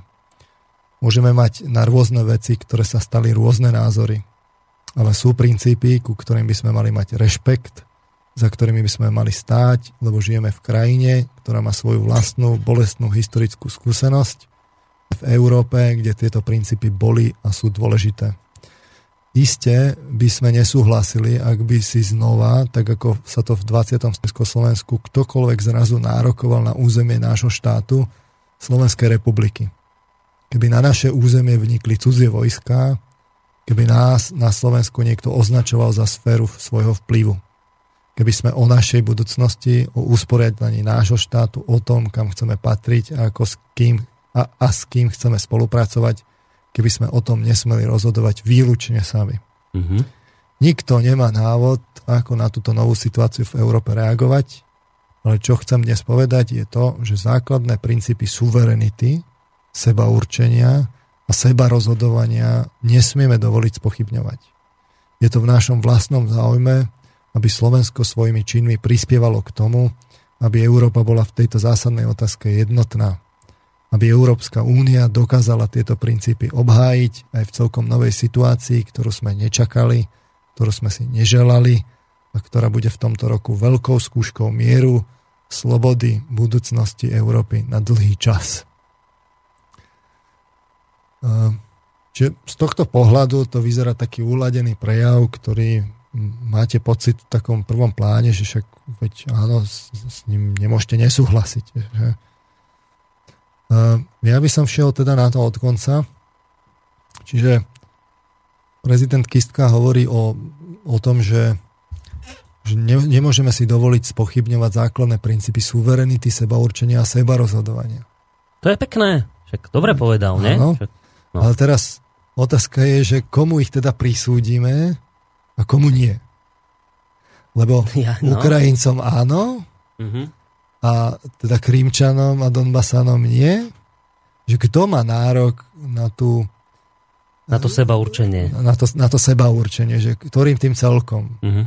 Vieme, že tie hranice tých jednotlivých štátov boli častokrát tak umelo, že darmi a či už Leninovým darom, alebo Stalinovým darom, alebo Chruščovovým darom, darom vlastne prisúdené k tej Ukrajine.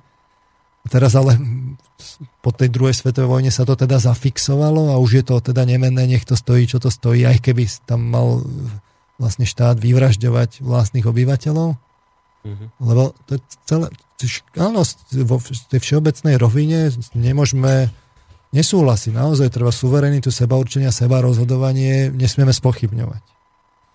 Lebo keď to budeme spochybňovať, tak to dôjde k vojne. Lenže teraz komu ho prisúdime a komu ho neprisúdime? Aká bude tá granularita? A, a, a naviac, ešte to nemožno ani tak brať, že, to, že, že, že, že sa to nemení v čase, lebo je dôležité, že povedzme ešte do, ja neviem, do toho štátneho prevratu určite ne, ne, to asi by sme nemohli vlastne spochybňovať tie, tie, tie hranice tej Ukrajiny, ale keď, keď vlastne sa tam spustí hnutie, ktoré vlastne robí násilné uh, národnostne motivované činy, no, a nie jeden, ale, ale proste desiatky a desiatky, no tak potom vlastne potom potom to začne byť také, že, že ktoré to právo teda zoberieme a že v istom momente, uh-huh. zvlášť najne, najneskôr po delostreleckom bombardovaní toho Slavianska Kramatorska, kde sa bombardovali aj obytné štvrte, sa to môže zmeniť, že komu to prisúdime a komu nie. Že akože pod vplyvom nových udalostí ako keby sme prehodnotili ten doterajší postoj a máme právo ho prehodnotiť, lebo vznikli nové udalosti. Asi a, o tom to hovoríte. Áno, že, teraz... Lebo ja si to pamätám, len trošku vám to no. ešte skočím, že ja si pamätám, keď bol problém Kosova, tak to bolo tiež nemenné, nemeniteľné do bodu a potom sa to začalo tak západnými médiami vysvetľovať, že Kosovo sa nemalo čo osamostatňovať, samozrejme vždy patrilo k Srbsku, ale Srby sa potom začali ku Kosovu správať odporným spôsobom, začala genocída, vyvražďovanie a to akoby nastolilo otázku, tá nová situácia, to vyvražďovanie, ako by nastolilo otázku a má právo sa Kosovo osamostatniť a uzavrelo sa to tým, že áno, lebo vďaka tomu, čo robili Srby, vznikla nová situácia a Kosovo má právo byť samostatné. Čiže vy teraz o tom hovoríte, áno, že vznikne nová situácia a prehod na... Lebo spolu... jednoducho vy môžete akoby politickými metodami držať národnostnú menšinu v rámci nejakého štátu umelo, uh-huh. ale jednoducho, keď sa tam tá situácia zostrí tak, že začne regulárna občianská vojna, tak kedy poviete, že už nie a je lepšie to rozdeliť? Hej, jasné, rozumiem. A teraz, samozrejme, že to môže k tomu prísť a to, to nie je také jednoduché. To môže prísť, ja neviem, v Baskicku. Hej. Máme také regióny, ktoré, ktoré sú tu a konec koncov aj na Slovensku máme, máme s týmto skúsenosť. A keď, eh, keď je tam ale rešpektovaná nejaká taká, že, že, že tí ľudia sa naozaj nevraždia, tak by sa to malo riešiť naozaj tými demokratickými metodami. Mm-hmm. Ale keď, keď nie, že, že už hrozí z toho vojna, tak by sme to asi mali posudzovať inak. Samozrejme, malo by to byť dôsledne zdokladované, že kto začal a kto nie. Práve túto na tej Ukrajine to ne, ne, ne, nezačala tá dombaská strana. Veď nie tá začala ako s tými, s tými akciami. Tá neurobila nič iné, čo by sa predtým nebolo urobilo v Kieve. Hej?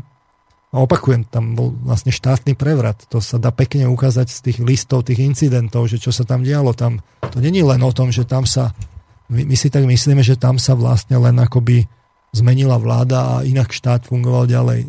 Tam naozaj v mnohých oblastiach prestala reálne fungovať policia, začali rabovačky a, a vlastne na, násilie vlastne ľudí, ktorí boli mimo vládnu moc. E, takže to, to bol regulárny štátny prevrat. Povedzme, nie je taký masovo krvavý, ale aj, aj krvavý bol. Uh-huh.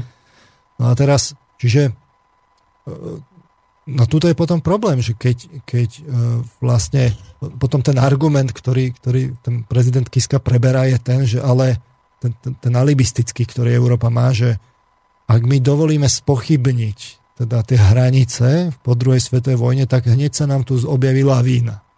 Hej, mm-hmm.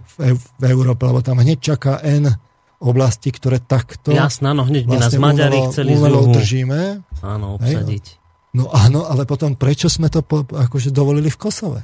No, veď, nie, veď nie Ukrajina to začala toto. To, to, hm? Hej?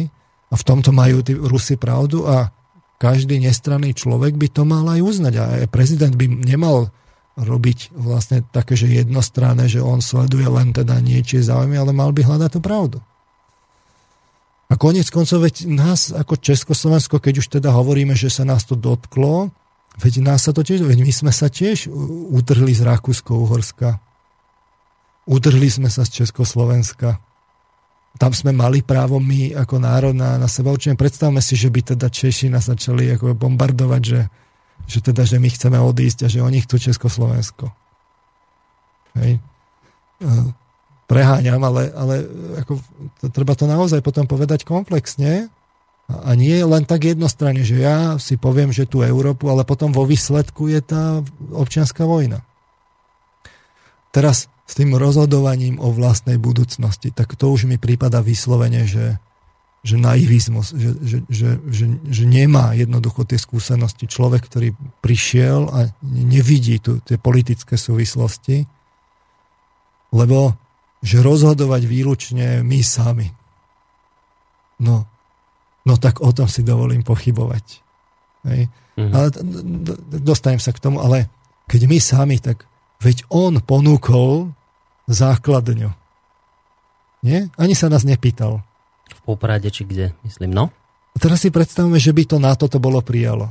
A on, ono to ešte môže prijať. Niečo zhorší na východe a zrazu sa ukáže, že ale my sme to dali a tá ponuka platí. Čiže on sa nás nepýtal, on sám rozhodol zjavne, lebo to ani nebolo v spoločenskej diskusii, či chceme alebo není a môžeme si urobiť prieskumov, koľko chceme, tie jednoznačne výjdu tak, že, že to ľudia nebudú chcieť. Zvlášť po tých skúsenostiach, čo sme tu taký, takéto vojska cudzie mali, mm-hmm.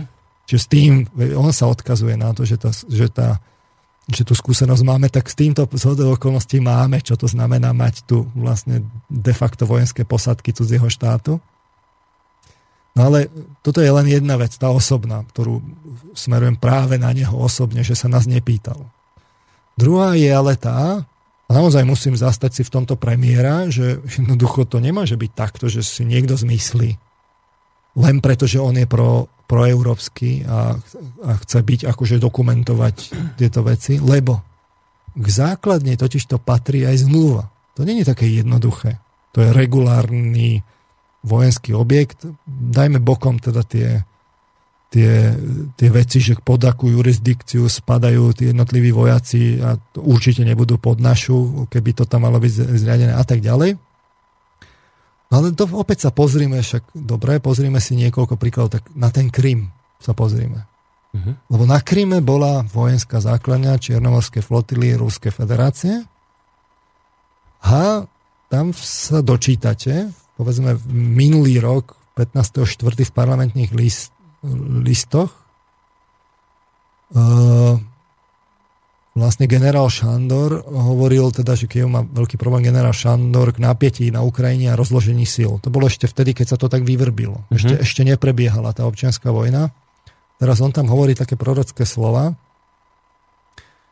Ja se obávám, že výsledkem by bylo to, co se dnes děje, že začíná být poměrně diskutabilný, zda vůbec bude z dlouhodobého hlediska udržitelná celistvo země a že nám Ukrajina bude pomalu a jistě směrovat, směřovat k občanské válce. Ale nebyl bych asi tak milý na prezidenta Putina. E, nemyslím, že by v tom byl úplně nevinně, protože podle mého soudu to, co použil na Krymu, vojenskou sílu, je přeze všechno něco, co se dá z hlediska 21. století obtížne přijmout jako norma, ktorá řeší problémy. A teraz dôležitá pasáž. Byť smlouva z roku 97, ktorú mělo Rusko s Ukrajinou uzavřenú, ponechávala Rusku možnosti reagovat v případě, že dojde k takovým věcem, k jakým došlo poté, co Janukovič uprchl ze země a Ukrajinci zakázali mluvit menšinám, ktorých je víc než 10% na území Ukrajiny svým rodným jazykem jako oficiálnym jazykem. Čiže tam k tomu patrí zmluva. A tá mhm. zmluva pokrýva práve tie krajné prípady. Že čo keď nastane... Nejaké vyhrotené udalosti, čo keď ktoré nastane uda... v okolí niečo, že, že, že nastanú provokácie, že, že tu si niekto zmyslí, že urobí demonstráciu a pôjde hádzať vajíčka na vojenskú základňu cudzieho štátu. Hej? Alebo tam začne rovno, ja neviem čo. Uh-huh. Hej? Tak vtedy Dronmi si... chodiť a tak. A, kade čo. Hej? hej. A teraz to samozrejme tá zmluva o tej vojenskej základni toto musí posti- ako postihovať. A, a nedaj Bože príde k nejakému naozaj oslabeniu toho režimu, nejaké extremistické sily alebo teroristický čin. A teraz čo sa stane? A toto reálne na tom Kríme hrozilo a zrejme tá zmluva to nejako aj ako pokrýva. Bolo to tam podchytené v tej hej? zmluve, hej. A teraz e, v konečnom dôsledku vlastne tá argumentácia, ktorá smeruje ako z tej, z, tej, z tej ruskej strany je a je podopretá jednoznačnou faktografiou, že tam nastali, tam nastal naozaj regulárny štátny prevrat a regulárne provokácie zo, ako tej, tej ruskej menšiny zo strany ukrajinskej väčšiny. Hej? Ja som minule spomínal ten korsunský pogrom. Ten je jasne zdokumentovaný. A to boli Krimčania, ktorí, ktorí išli po ceste domov z Antimajdanu. Uh-huh. Hej? A to boli tí, čo ich tam zastavili a museli zastavili, tam pred autobusom stáť dlho a, a tak ďalej. Veci. Uh-huh. Mŕtvi, nezvestní. Hej.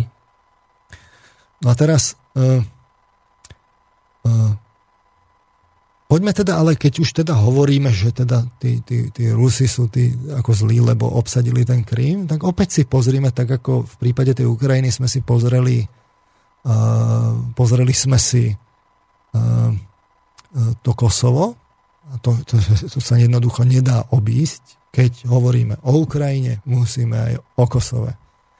A keď hovoríme o vojenských základniach alebo objektoch strategického proste významu, tak sa musíme pozrieť aj na tú americkú stranu. A keď hovoríme o tom, že chceme my rozhodovať výlučne sami o vlastnej budúcnosti, tak sa pozrime aj na tú americkú stranu. Spojené štáty americké mali 200 rokov Monroevú doktrínu, hej, ktorá vlastne hovorila, že celý americký kontinent je oblasťou ich záujmu. Že v podstate celá západná pologula. Čiže aj Južná Amerika? A Južná Amerika. Uh-huh. A Južná Amerika. A teraz e, až v 2013, že dva roky dozadu, po tých 200 rokoch vlastne John Kerry deklaroval, že teda, že na stretnutí so štátmi z Latinskej Ameriky, že teda tá Monrová doktrína teda vypršala. Hej. Je o tom článok, povedzme, na Wall Street Journal. A, ta, a samotný Wall Street Journal hovorí, že, že, že, tieto, že tento prejav je v kontraste s tým, čo ešte v apríli toho roku 2013 hovoril pred kongresom, kde hovorí, že Spojené štáty musia venovať väčšiu pozornosť Latinskej Amerike, pretože je to zadný dvorček Spojených štátov. Čiže vlastne hovorí, že platí Monroeva doktrína. No, Ešte vtedy to tvrdil, hej? Ja teda hovorím, že dobre, že však tak zrušili Monroevú doktrínu, ale ten istý človek, ktorý deklaruje, že ju zruší, hovorí, mm. že Latinská Amerika je zadný dvorček hej. Spojených štátov amerických. Tak ja sa teda pýtam, že keby nás teda niekto nazýval zadným dvorčekom, že či teda si môžeme my rozhodovať o svojej vlastnej budúcnosti výlučne sami. No a keď niekto si myslí, že toto sa dá, tak, tak je naivný. A konec koncov to dokumentuje Panama, lebo však tak tam nemáme, máme tam ten prieplav, nie? Že, tak však tí Panamčania mali povstania v 1927, 1947, v 59., v 64. všetko bez úspechu. Chceli vlastne získať kontrolu nad kanálom a svojim suvereným územím. Naposledy v roku 1989, keď my sme mali revolúciu, tak boli udalosti v Paname, kde Spojené štáty tam vtrli so svojím vojenským kontingentom, zvrhli Manuela Noriegu, odviezli ho na svoje územie, bol obvinený z obchodu s drogami a daný do väzenia. 500 panamčanov vtedy vlastne zahynulo. Hej? Mm-hmm. Teraz ja sa pýtam, že toto není zasahovanie? A rovno hovorím, že dobre, to sa stalo v 89. Lebo to je mimoriadne dôležité, ten panamský prieplav, totiž to chodíte s lodstvom podľa potreby z Tichého oceánu do Atlantického, keby nebol, tak musíte s celým tým lodstvom obchádzať. obchádzať. To, je, to, je, to je niečo, čo tí Američania naozaj potrebujú. To každý generál povie, že toto musíme mať tak ja sa pýtam, že či veď konec koncov ako vznikla Panama. To sa odtrhlo od Kolumbie vôbec celý ten panamský prieplav a tú, tú zmluvu, ktorú tam boli. Nech si prezident pozrie teda tú, tú históriu. Dobre, ale povieme, že to bolo ďaleko. Pozrieme sa na aktuálne dianie. Možno ste si nevšimli, alebo to je také nenápadné, že, že uh, buduje sa druhý prieplav, sa začal budovať Strednej Amerike, konkrétne v Nikaragui. A začala ho budovať vlastne Čína ako hlavný, teda ten, ten investor v spolupráci samozrejme aj s Ruskom. Uh-huh. A ten prieplav bude bližšie k Spojeným štátom americkým, ako je ten panamský. A nebude pod správou Spojených štátov amerických. No a Washington na to ako reaguje? No, takže... Na túto uh, vec. Mm, už, a teraz začala tá mediálna ofenzíva, už sa vlastne ukazuje, že v Nikaragui, čo by jeden z najchudobnejších krajín vôbec na svete, e, to ohrozí ekológiu zásadným spôsobom. Tam farmári ako protestujú. Počuli ste niekedy o ekológii v Hondurase, Guatemala, Salvadore, Mexiku, Kostarike, Paname alebo Kolumbii? E, čo sú susedné štáty. Hej. Hej? A tam možno nenaruší, viete? Že, že... Ale, na, ale, ale opakovane hej. ste si mohol aj u nás prečítať články, aká tam hrozí ekologická katastrofa. Čo možno je objektívny jav. Hej. Hej? Ale inde nehrozilo a ale, dialo sa to isté. No, čiže opäť Rozumiem. máme ten dvojaký meter. Uh-huh. Čiže počkajme si teda, že ako to bude s tou Nikaraguou, čo sa tam vlastne bude diať. Tie práce začali už veľmi rýchlo vlastne budú napredovať. On síce skončí až niekedy 2029, ak sa nemýlim, ale už spustený bude ku koncu tohto desaťročia, ako prvá tá prevádzka. Čiže som veľmi zvedavý, že čo sa bude diať v Nikaragui a okolí. Mm. No počkajte, ale teraz, teda, že a teraz, ale späť k tomu Kiskovi, teda, že uh, že, že čo on teda povedal v tom, v tom prejave? No, že... A teraz on vlastne Lebo... povedal, že že ten, ten, ten stredný paragraf, ten prvý, ten záverečný bol o tých základných princípoch suverenity. Áno, to je jasné, tam, tam bol rozpor. Teraz sme lebo... hovorili, že, že tento, ten druhý bol o tom, že uh, pripomenul, ako vnikli cudzie vojska na územie Československa a že to sa nám teda rozhodne nepačilo a že my si chceme o tom štáte rozhodovať výlučne sami. Ale, ale pritom sám povolil akoby... Ale pritom on sám povolil teda zákl, akože ponúkol základňu, mm-hmm. ktorá vidíme to v tej histórii, to, není, to nie je také jednoduché s základňami teda na našom štáte. A ukazuje sa, že keď už niekde sa tá základňa zriadí, tak už sa len tak ľahko neodzriaďuje. Hej, čiže a naviac má, to má dopady, že jednak to musíte zmluvne za, zabezpečiť, že čo v hraničných situáciách. Samozrejme, bol tu pán Čarnogurský, ktorý hovoril, že potom ale my budeme terčom zrazu, lebo tu máme proste základňu. Mm-hmm. Ale a, a samozrejme potom je to oblasť záujmu, Vidíme, že v Nemecku, koľko je tých základní, máme 70 rokov od, od konca druhej svetovej vojny a stále sú tam tie základne. Nemecko zjavne není svojprávna krajina, lebo si vlastne nie je schopné svoju, svoje územie vlastne hájiť. Takže to nie je také jednoduché, že, že ponúknete, ale už keď tam raz niekto príde, tak už tam je a naviac tá základňa sa môže povedať, že to je logistická, ale sa potom môže prekvalifikovať. Čiže vy hovoríte, že, že Kiska na jednej strane tvrdil, že my si chceme rozhodovať o našich veciach sami, ale svojím, svojvoľným akoby povolením alebo ponúknutím uh, priestoru na vybudovanie americkej základne u nás, toto, čo povedal sám, porušil, uh, akoby neuvedomujúc si, že týmto krokom, keby na to Američania skočili, tak sa staneme zadný dvor Ameriky, aj my tu na no, Slovensku? No, jednoznačne, keď tu budú, budú, budú mať NATO základňu, čo sú hlavne teda Spojené štáty americké, tak je, tak je tu tá základňa. A tá sa môže prekvalifikovať. My sme, my sme označení potom terč, teraz vzniká nová studená vojna, už ju tu máme, no tak zrazu sa môže stať, že sem budú mieriť proste ruské a čínske rakety Naviac uh, uh, teraz som vlastne zabudol, čo som chcel povedať. Čiže uh, s tou základňou to on sa nepýtal. Uh-huh. Keď sa zriadí, tak my si chceme výlučne, ale hneď v zápäti celú tú kontrolu vlastne dáme nejakej spoločnej organizácii na to, lebo teda my vidíme tú budúcnosť tam, že, že tam si môžeme výlučne sami rozhodovať. Ale to je. asi ťažká otázka na vás, alebo možno aj nie, že otázka by bola, že či on vôbec má takú právomoc sám o týchto veciach rozhodnúť, či teda neprekročil svoje vlastné právomoci pri tom, že to vôbec o tomto hovoril. No a veď, s týmto ja plne súhlasím s premiérom Ficom, že teda o tom by malo byť referendum. Prečo by to mal rozhodovať premiér, teda prezident Kiska? Prečo? Mm. Prečo by sme o tom nemali, keď to, to je ďaleko siahle rozhodnutie, dlhodobé rozhodnutie. A zase sa nás nikto nepýta, ale inak rozhodujeme o sebe výlučne sami. Ja som tak rozmýšľal, že prečo médiá tak adorujú tohto nože, nového nášho prezidenta.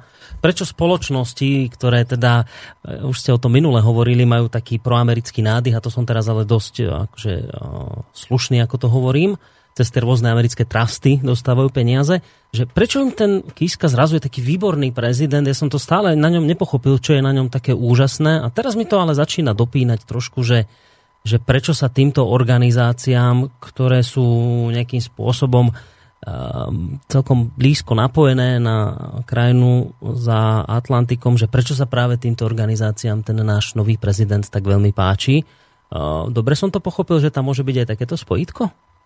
No tak Jakoby... s tými činmi, ktoré on robí, jednak teda navrhol základňu v kľúčovom momente, nikoho sa nepýtal. Mm. Rozhodnenie obyvateľov, o nás bez nás.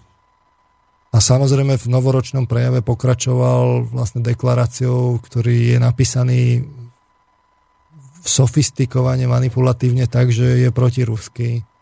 Lebo hmm. hneď zápäti totiž to, keď ten druhý paragraf rozoberieme, tak hovoríme o invázii tej Varšavskej zmluvy smerom ku nám, ale na, na Ukrajinu neprišla cudzia armáda, aby tam nastolila protektorát, ako to bolo kedysi. Veď tam práve išlo o tom, že sa tam uskutočnilo referendum. Aj na Kryme a, teda uskutočnilo sa aj, aj v Donbase. A teraz, kto nechcel to referendum, aby sa uskutočnilo? Veď ono sa mohlo uskutočniť, mohlo byť, mohlo to byť regulárne Vox, Vox Populi, Vox Dei.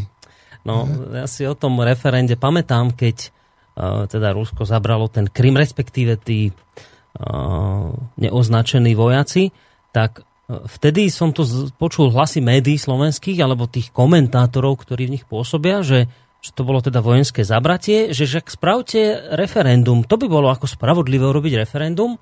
A potom o pár dní na to, týždňov, možno mesiacov sa teda to referendum uskutočnilo a keď bolo úspešné, tak sa povedalo zase zo strany tých komentátorov, že referendum nebolo ako riešenie, ktoré mohlo niečo rozhodnúť, lebo sa dialo pod hrozbou hlavní samopalov Čiže vlastne ako keby oni navrhovali, spravte referendum, ale keď bolo úspešné, tak povedali, že a to referendum, aj, aj to nebol dobrý nápad, to ste robiť nemali, lebo to bolo na silu no, urobené. No, Viete? Samozrejme to má dopady, že to nie je naozaj, to nie je také jednoduché, ale nič menej v konečnom dôsledku, keď sa tá situácia začne vyhrocovať, tak vám nič iné nezostane, ak sa máte vyhnúť vojne. A neviem, nám ide o ľudské práva. Ja si myslím, že teraz Ukra- že, že Krímčania teraz tí sú ďakujú nebesiam mm-hmm. za to, že, že sa tam neodohráva presne to isté, čo sa teraz odohráva v Donbase. Hej. Podľa štatistik re, reálne tam dria väčšina obyvateľstva boli ruskej národnosti a ja verím, že to referendum, ktoré tam bolo, mm. že, že, že nebolo podľa mňa samopalí a že naozaj väčšina ľudí povedala, že chce sa odpojiť a tá, to, to, čo, to, čo im, to, čo svedčí tomu, je, že tá história, ktorá išla, opäť to môžeme dodatočne vlastne zhodnotiť, uh, Není, to, není na to jednoznačná odpoveď, mhm. naozaj to vnáša nestabilitu do tých hraníc, ale v 21. storočí predsa nemôžeme riešiť e, otázky národnostných menšín tak, ako sa riešia na Ukrajine. Uh-huh. A nie je to o invázii Varšavskej zmluvy, to je, toto je tá hlavná manipulácia, tá, tá tam bola podľa mňa daná cieľene, vidím za, tom, za tým proste poradcov. Není to ten istý, ten istý prípad. Tam, tam boli tie referendá, a tí, tí ľudia sa mo- mohli vyjadriť. A naviac e, je ešte ladený tak, že, že tak, ale potom ale v tom prípade nech sa ukážu aj tie ľudské práva vlastne z tej ukrajinskej strany a tie, tie samozrejme, že nikto nevidí a prezident Kiska ich vôbec nespomína. Hmm. No a teraz o tom je práve ten prvý odstavec, že, v tom, že, že, že tam za tou našou východnou hranicou umierajú ľudia a 100 tisíce ľudí zo strachu o život museli opustiť svoje domovy. A ja sa pýtam, kto to spôsobil? To sme tu riešili tri relácie. No, my sme to spôsobili tí Donbasania, že teraz oni vo veľkom začali útočiť na Ukrajincov a začali vyháňať tých ľudí, alebo to spôsobilo to delestrovské bombardovanie obytných štvrtí. Hmm. Tak máme teda tú rozviedku a Andrej Kiska má možnosť sa popýtať, tak nech sa popýta. Alebo nech sa pozrie na ten, na, na, ten internet a nájde tam kopu hmm. týchto vecí. Napadla ma v tejto súvislosti jedna záležitosť. Iste ste zachytili, uh, vyšla v médiách taká správa, že proruskí separatisti zautočili na autobus a zabili 11 detí. Zachytili ste tú informáciu? Mm, jasné. No, a teraz, čo mi udralo do očí, vrajím si, že to je zaujímavé, že keď proruskí separatisti zautočia, hneď sa obete ukážu. Hneď vieme, že deti 11 a hneď to máme na papieri. Keď e, zautočí teda akože ukrajinská armáda, tak obete nie sú. Ne, neexistujú. Ale teraz to spomínam hlavne v, tej súvislosti, keď ste hovorili, že ešte pri tom Francúzsku, že ako je dôležité prísť tou informáciou na začiatku hneď niečo hodiť, lebo sa to stane akoby pravdou, tak teraz mi to tak zase dopína, že, že to veľmi rýchlo bolo hneď jasné, že to spravili zase separatisti, a práve preto mi to nie je jasné, lebo už som zachytil informácie, kde to samotní separatisti popierajú, že oni nič také neurobili a zase to začína ako zaváňať takým niečím ako pri tom MH17, že veľmi rýchlo sa hneď povedalo, že vy ste to spravili a ako by už o tom nemala byť diskusia, lebo to urobili oni. Ja keď odporúčam teda poslucháčom, keď majú, keď majú teda záujem o nejaké podrobnejšie informácie z Ukrajiny, ja sa priznám, som na to narazil až vlastne teraz, e, až tento rok, čo som, som prekvapený, ale narazil som naozaj až teraz na to. Je v Čechách taký portál, volá sa, že Vlkovo bloguje a určite, keď tam dáte tieto výrazy, tak si ho môžete nájsť. Čo je na tom podstatné je, že robí ho partia nadčencov, nemajú reklamu, čiže nemajú iné záujmy, majú tam pluralitu, aj rôzne, aj, aj protichodné názory uh-huh. tam, tam odznievajú, čiže není dopredu dané, že oni, oni nebojujú za niečo, oni hľadajú vlastne regulárne tú pravdu. A keďže tá realita je zložitá, tak častokrát no, relatívne nezriedka dojdú aj k protichodným tým názorom, ale popovedia, že toto je taký a toto je taký a dajú ich k dispozícii. Ehm, samozrejme, keď prišla tá vojna k Ukrajine, na Ukrajine, tak začali sa tomuto podrobnejšie venovať. Tak oni každý, skoro každý deň robia zvodky s tým, že z ukrajinskej strany, ehm, z tej, z tej donbaskej strany. A rovno zbierajú informácie z portálov, čo tam uverejňujú oni, Priamo mm. z ich stránok, čo tam uverejňujú. Oni urobia z toho nejaký extrakt a takto vám to dajú ako v tej zvodke, že toto tvrdia jedni, toto tvrdia druhý. Uh-huh. Hej? Čiže e, tu vidno, že oni majú akoby tie, tie základné, vlastne ten základný chochmes taký, že, že čo by to vlastne malo byť, že nie sú závislí na nikom, robia to vlastne z entuziasmu pre vec, hľadajú pravdu, pokrývajú rôzne strany, hej, všetky zainteresované a, a, a majú veľmi dobrý prehľad o tom, že že robia aj ako pokrytie aj vlastne mm. západnej tlače. A majú, keď chcete vedieť, že čo sa aktuálne deje, no tak si tie najlepšie informácie ako v našom prostredí sú niekde zhruba tam, tam oveľa lepšie než čokoľvek. A to je v Azbuke písané? Nie, nie, to je to česká stránka. Je to, to, sú česká? Če, to sú Češi. A to sú Češi, ja som sa, že to Ja sú som proti nim úplný amatér ako v tých informáciách o Ukrajine. Ja som naozaj sa pozrel na to, čo bolo to podstatné a to mhm. ma priviedlo z hodov okolností k tomu istému, čo, čo, čo, čo toho hlavného vlastne na, te, na, na tom portáli. Lebo on hovoril, v istom momente som si to tam tak čítal, on hovoril, že on teda nebol, rozhodne nemiloval Rusov. Dalo by sa povedať, že bol amerikanofil. Ale už nie je. Hmm. Tým, že, že sa do toho ponoril, hľadal tie informácie, tak vlastne dospel vlastne k tomu istému, čo, čo ja a, a je mu vlastne zle z toho, že aká tam prebieha vlastne tá propaganda v tých, tých mainstreamových médiách. Hm. Čiže odporúčam, odporúčam Ešte raz, aký to, aký, aký to názor? Vlkovo bloguje. Vlkovo. Od, od je Vlkovo. Vlk. Aha, Vlkovo bloguje. Bloguje, hej. Dobre, to si pozrieme. A bola tam rozobratá aj to udalosť s tým autobusom? To som sa chcel ešte tak trošku na Oni to. Oni to tam monitorujú to... priebežne ešte od tých udalostí, keď to začínalo, takže tam nájdete fúru informácií a majú tam aj vyhmatnuté, odporúčam si pozrieť, že fakty k Ukrajine. Uh-huh. A sú tam, že na základe čoho sa vlastne formoval ten ich názor. A oni ešte nielen, že to, že pokrývajú obe strany, ale sa snažia držať aj konzistenciu.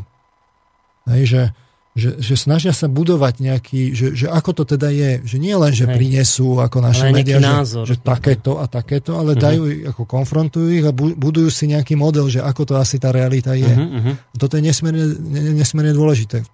Poviem príklad, hej, že po minulej relácii, kde ja som hovoril, že, že e, ten, že, že ako sa ten svet, vlastne tá, tá spoločnosť, že aké sú tam tie negatívne javy, že sa de facto rozpadá, tak e, to bolo vo štvrtok, tak v nedelu bol na portáli SME bol článok, že svet sa nerozpadá, zažívame pokojné časy. Teda chcem ešte na to reagovať. A, Predstavte si. Hej, ale nie, nie dnes, ale, ale viete, že takýto článok tam uverejnia, kde sa vlastne ukazuje, že z pohľadu štatistiky vražd a tak ďalej vlastne jednoznačne tých vražd akože ubúda. A, a z toho sa vyvodí záver, že teda svet je... Svet sa nerozpadá. Svet sa nerozpadá. Mm-hmm. To by som rád spochybnil, ale, ale, ale to nechcem povedať. Chcem povedať to, že potom o, o dva alebo tri dní príde iný článok, kde ten ist, to, to isté SME povie, že počet utečencov podľa komisára OSN je najväčší e, v histórii. Mm-hmm. Hej?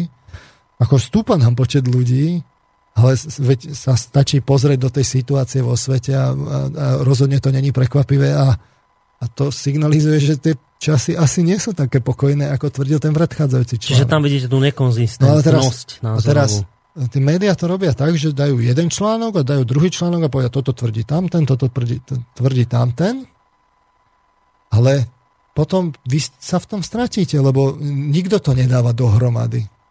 Lebo tí redaktori to nerobia nekonfrontujú ich navzájom, alebo už len, že nebudujú si ten model, že ako to vlastne je. Mm-hmm. A to dávam do, do toho protikladu s tým Vlkovom, že, že oni, to, oni sa to snažia. A samozrejme do, ako dospeli do takého stavu, že po, pod, pod ťahou všetkých tých, tej faktografie mm-hmm. vlastne teraz de facto sú na tej strane tých, tých vlastne Donbasanov, aj keď sa im to nepáči, ale držia im palce, lebo vedia, že ich tam tí Ukrajinci mm. vlastne vraždia. Pozorná poslucháčka Janka Ludvigová už zavesila túto stránku pod našu dnešnú e, reláciu, takže si môžete na ten jej odkaz kliknúť a vlastne si môžete pozrieť to, o čom tu teraz pán Marman hovorí. E, k prejavu Kisku všetko? Všetko, či, všetko? Všetko. Hej? No teda k, k, tomu, k tej ukrajinskej časti, k tomu ďalšiemu. Teda... Dotkli sme sa, súviselo to s tou Ukrajinou, Hej. rozobrali sme si nejaké, nejaké veci. Uh-huh. Asi by sme mohli ísť ďalej, ja asi nebudem otvárať tú Ukrajinu ďalej. No asi poďme, lebo 46 máme, tak aby sme ešte skúšali. Ja mám iné.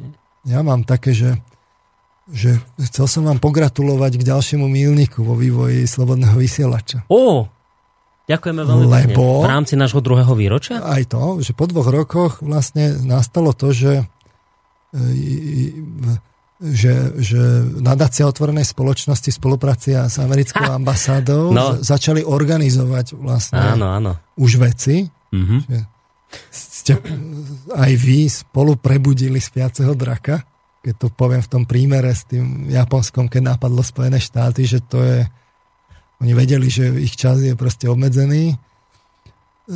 Fascinuje ma to, že, že sa urobí beseda, kde sa povie, že ako reagovať na konšpiračné médiá. Áno. To som dával aj ten to moto tej dnešnej relácie, že teda tých, tí, tí, tí vlastne tí, tí slobodní občania v tom slobodnom svete, oni sú chudiata také bezbranné proti tým všelijakým propagandám, že ich treba chrániť. No a teraz e, tak Chcel som len povedať v súvislosti s tou Ukrajinou, že, že tak organizuje to nadácia tej otvorenej spoločnosti a, a americká ambasáda.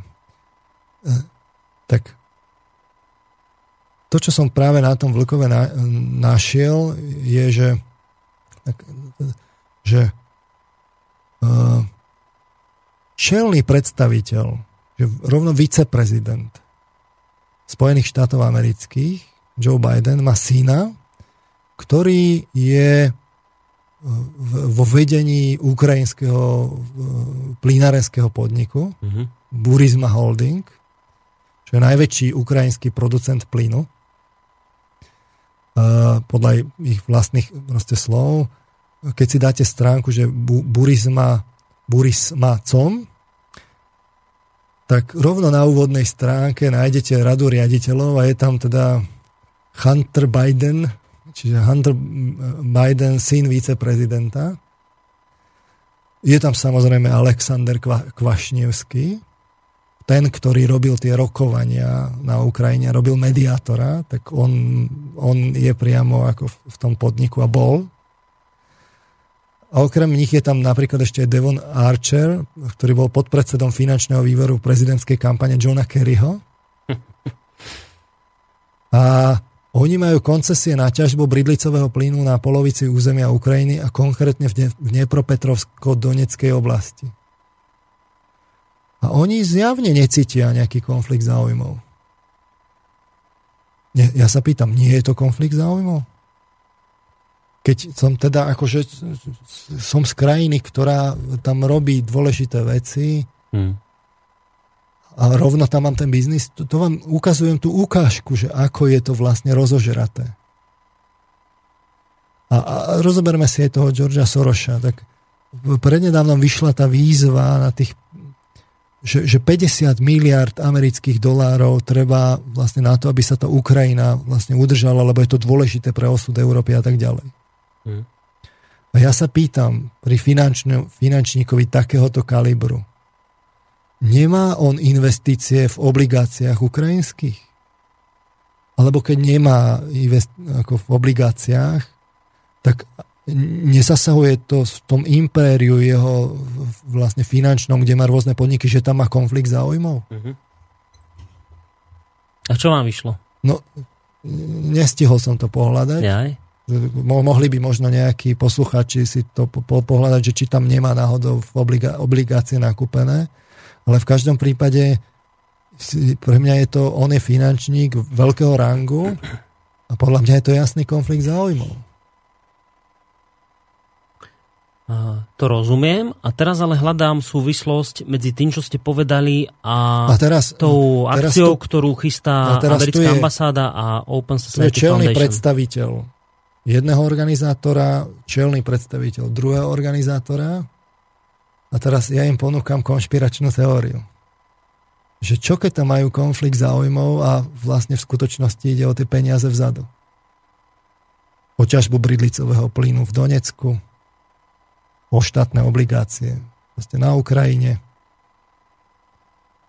Tak keď už hovoria teda o tých konšpiračných médiách, tak im ponúkam jednu konšpiračnú teóriu. Ja som to spomínal Adam, včera, keď sme sa o tom rozprávali v rámci nášho druhého teda výročia, sme trošku oslavovali a ja som si vám teda túto akciu tak samozrejme všimol, však som ju zavesil ku nám na stránku, že sa toto chystá v pondelok to bude. A teraz mne vlastne z toho vyšlo, že keď nám teda gratulujete, tak ďakujem pekne a ja mám pocit, že týmito reláciami, ktoré robíme s vami a ostatnými ľuďmi tu, e, mám taký pocit, že nastalo obdobie akoby odkrývania kariet, že ja som mal doteraz vždy pocit, ale možno milný, že nadácia otvorenej spoločnosti nikdy nepotrebovala až tak veľmi okate dávať na svoje spojenie alebo neviem, nejaký priateľský vzťah s americkou ambasádou. A teraz pod vplyvom udalostí, ktoré sa, sme tu rozbehli, aj my a možno iné uh, alternatívne médiá, akoby trošku mi to prípada, ako keby zhodili masky že už netreba robiť tie hry, že Open Society Foundation nemá vôbec nič spoločné s americkou ambasádou, že už sa nehráme, už si kľudne o Kate zorganizujeme spolu tú akciu, že to trošku vidím, že ak teda mám o niečom hovoriť ako o úspechu, takže že uzavriem to takto, že náš veľký úspech je ten, že sa nám podarilo dotlačiť tie niektoré organizácie k tomu, že zhodili masky. Môže to takto byť? Lebo keď je vojna, tak sa niektoré veci robia na tvrdo, lebo sú časové, finančné, politické a, a tak ďalšie tlaky. Hmm. A tá informačná vojna prebieha oveľa intenzívnejšie, pretože beží tá ekonomická vojna. A mňa sa tak ľudia pýtajú, že či bude aj vlastne akože reálna vojna. Najhoršie na tom, aj to súvisí aj s tým Charlie Hebdo, že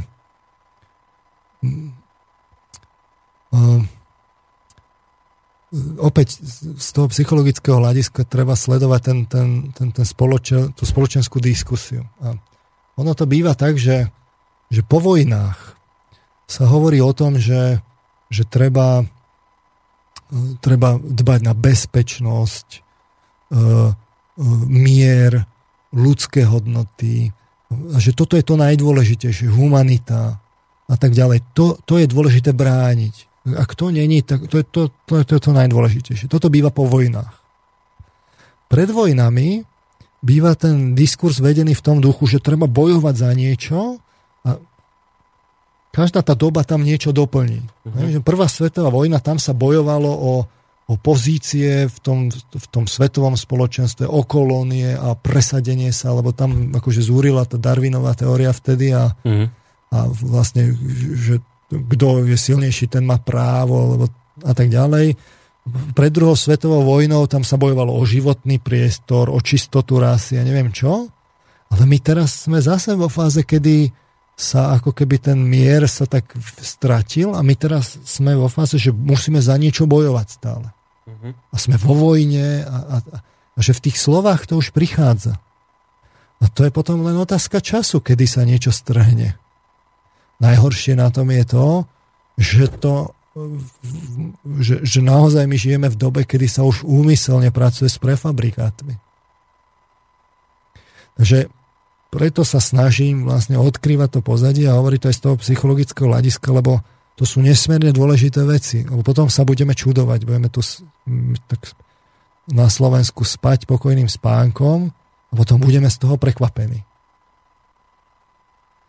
A mm. my máme jedného suseda, ktorý je, u ktorého je občianská vojna a druhého suseda, ktorý je teraz nepohodlný, kde je údajne autoritatívny ten vládca a, a, a proruský a zneužíva svoju pozíciu, s ktorým máme vlastne spoločnú národnostnú menšinu. A ten, ten šéf maďarského parlamentu teraz vysoko nezvyčajne vlastne vyzval aj politikov na Slovensku aj v Rumunsku, aby nevyťahovali tú mm-hmm. národnostnú kartu.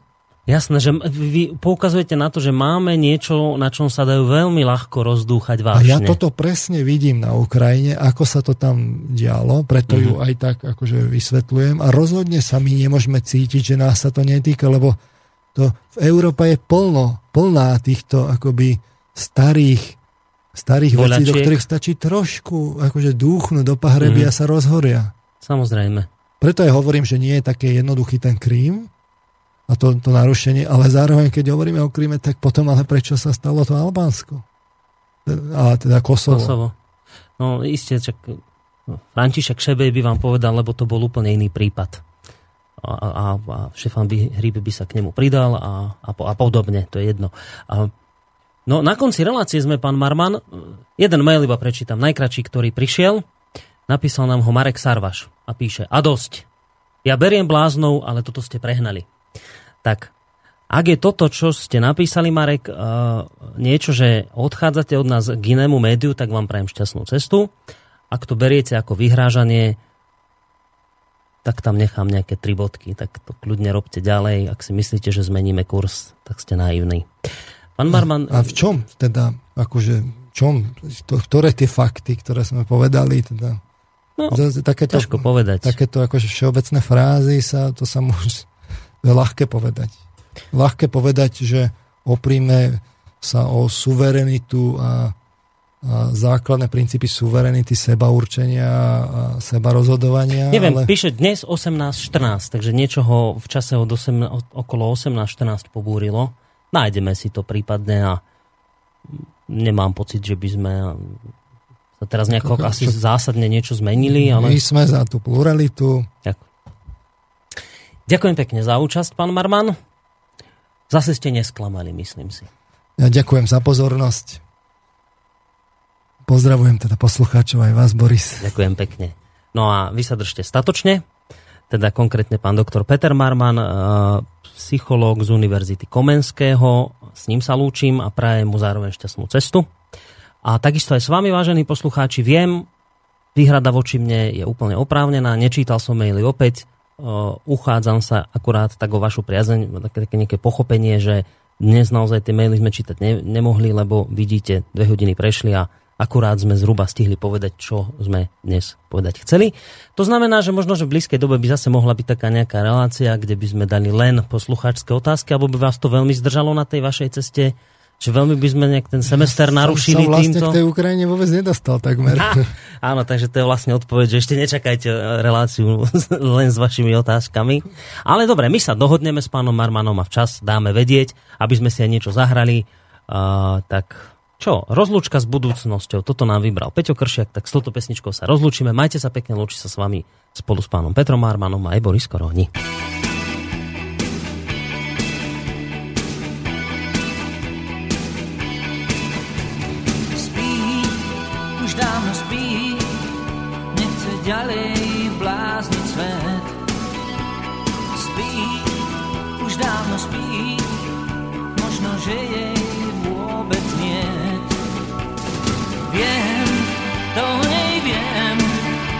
Kdo nám neslúbil dosť.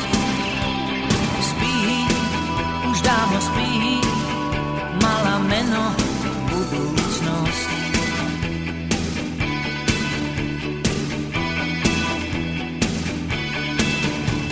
Spí, už dávno spí, vyzlečená z prázdnych slov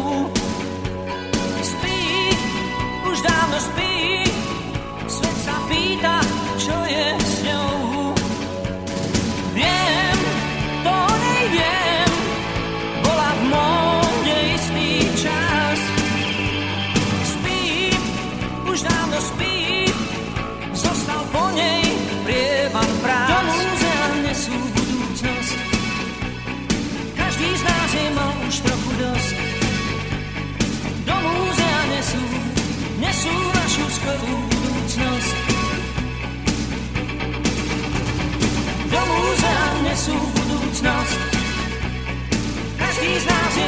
trochu dosť.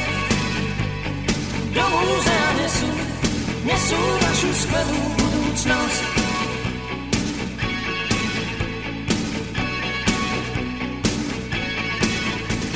Spí, už dávno spí, nechce ďalej blázniť svet.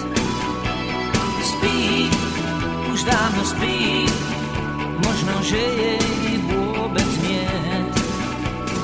Viem, to o nej viem, kde kto nám je slúbil dosť. Spí, už dávno spí,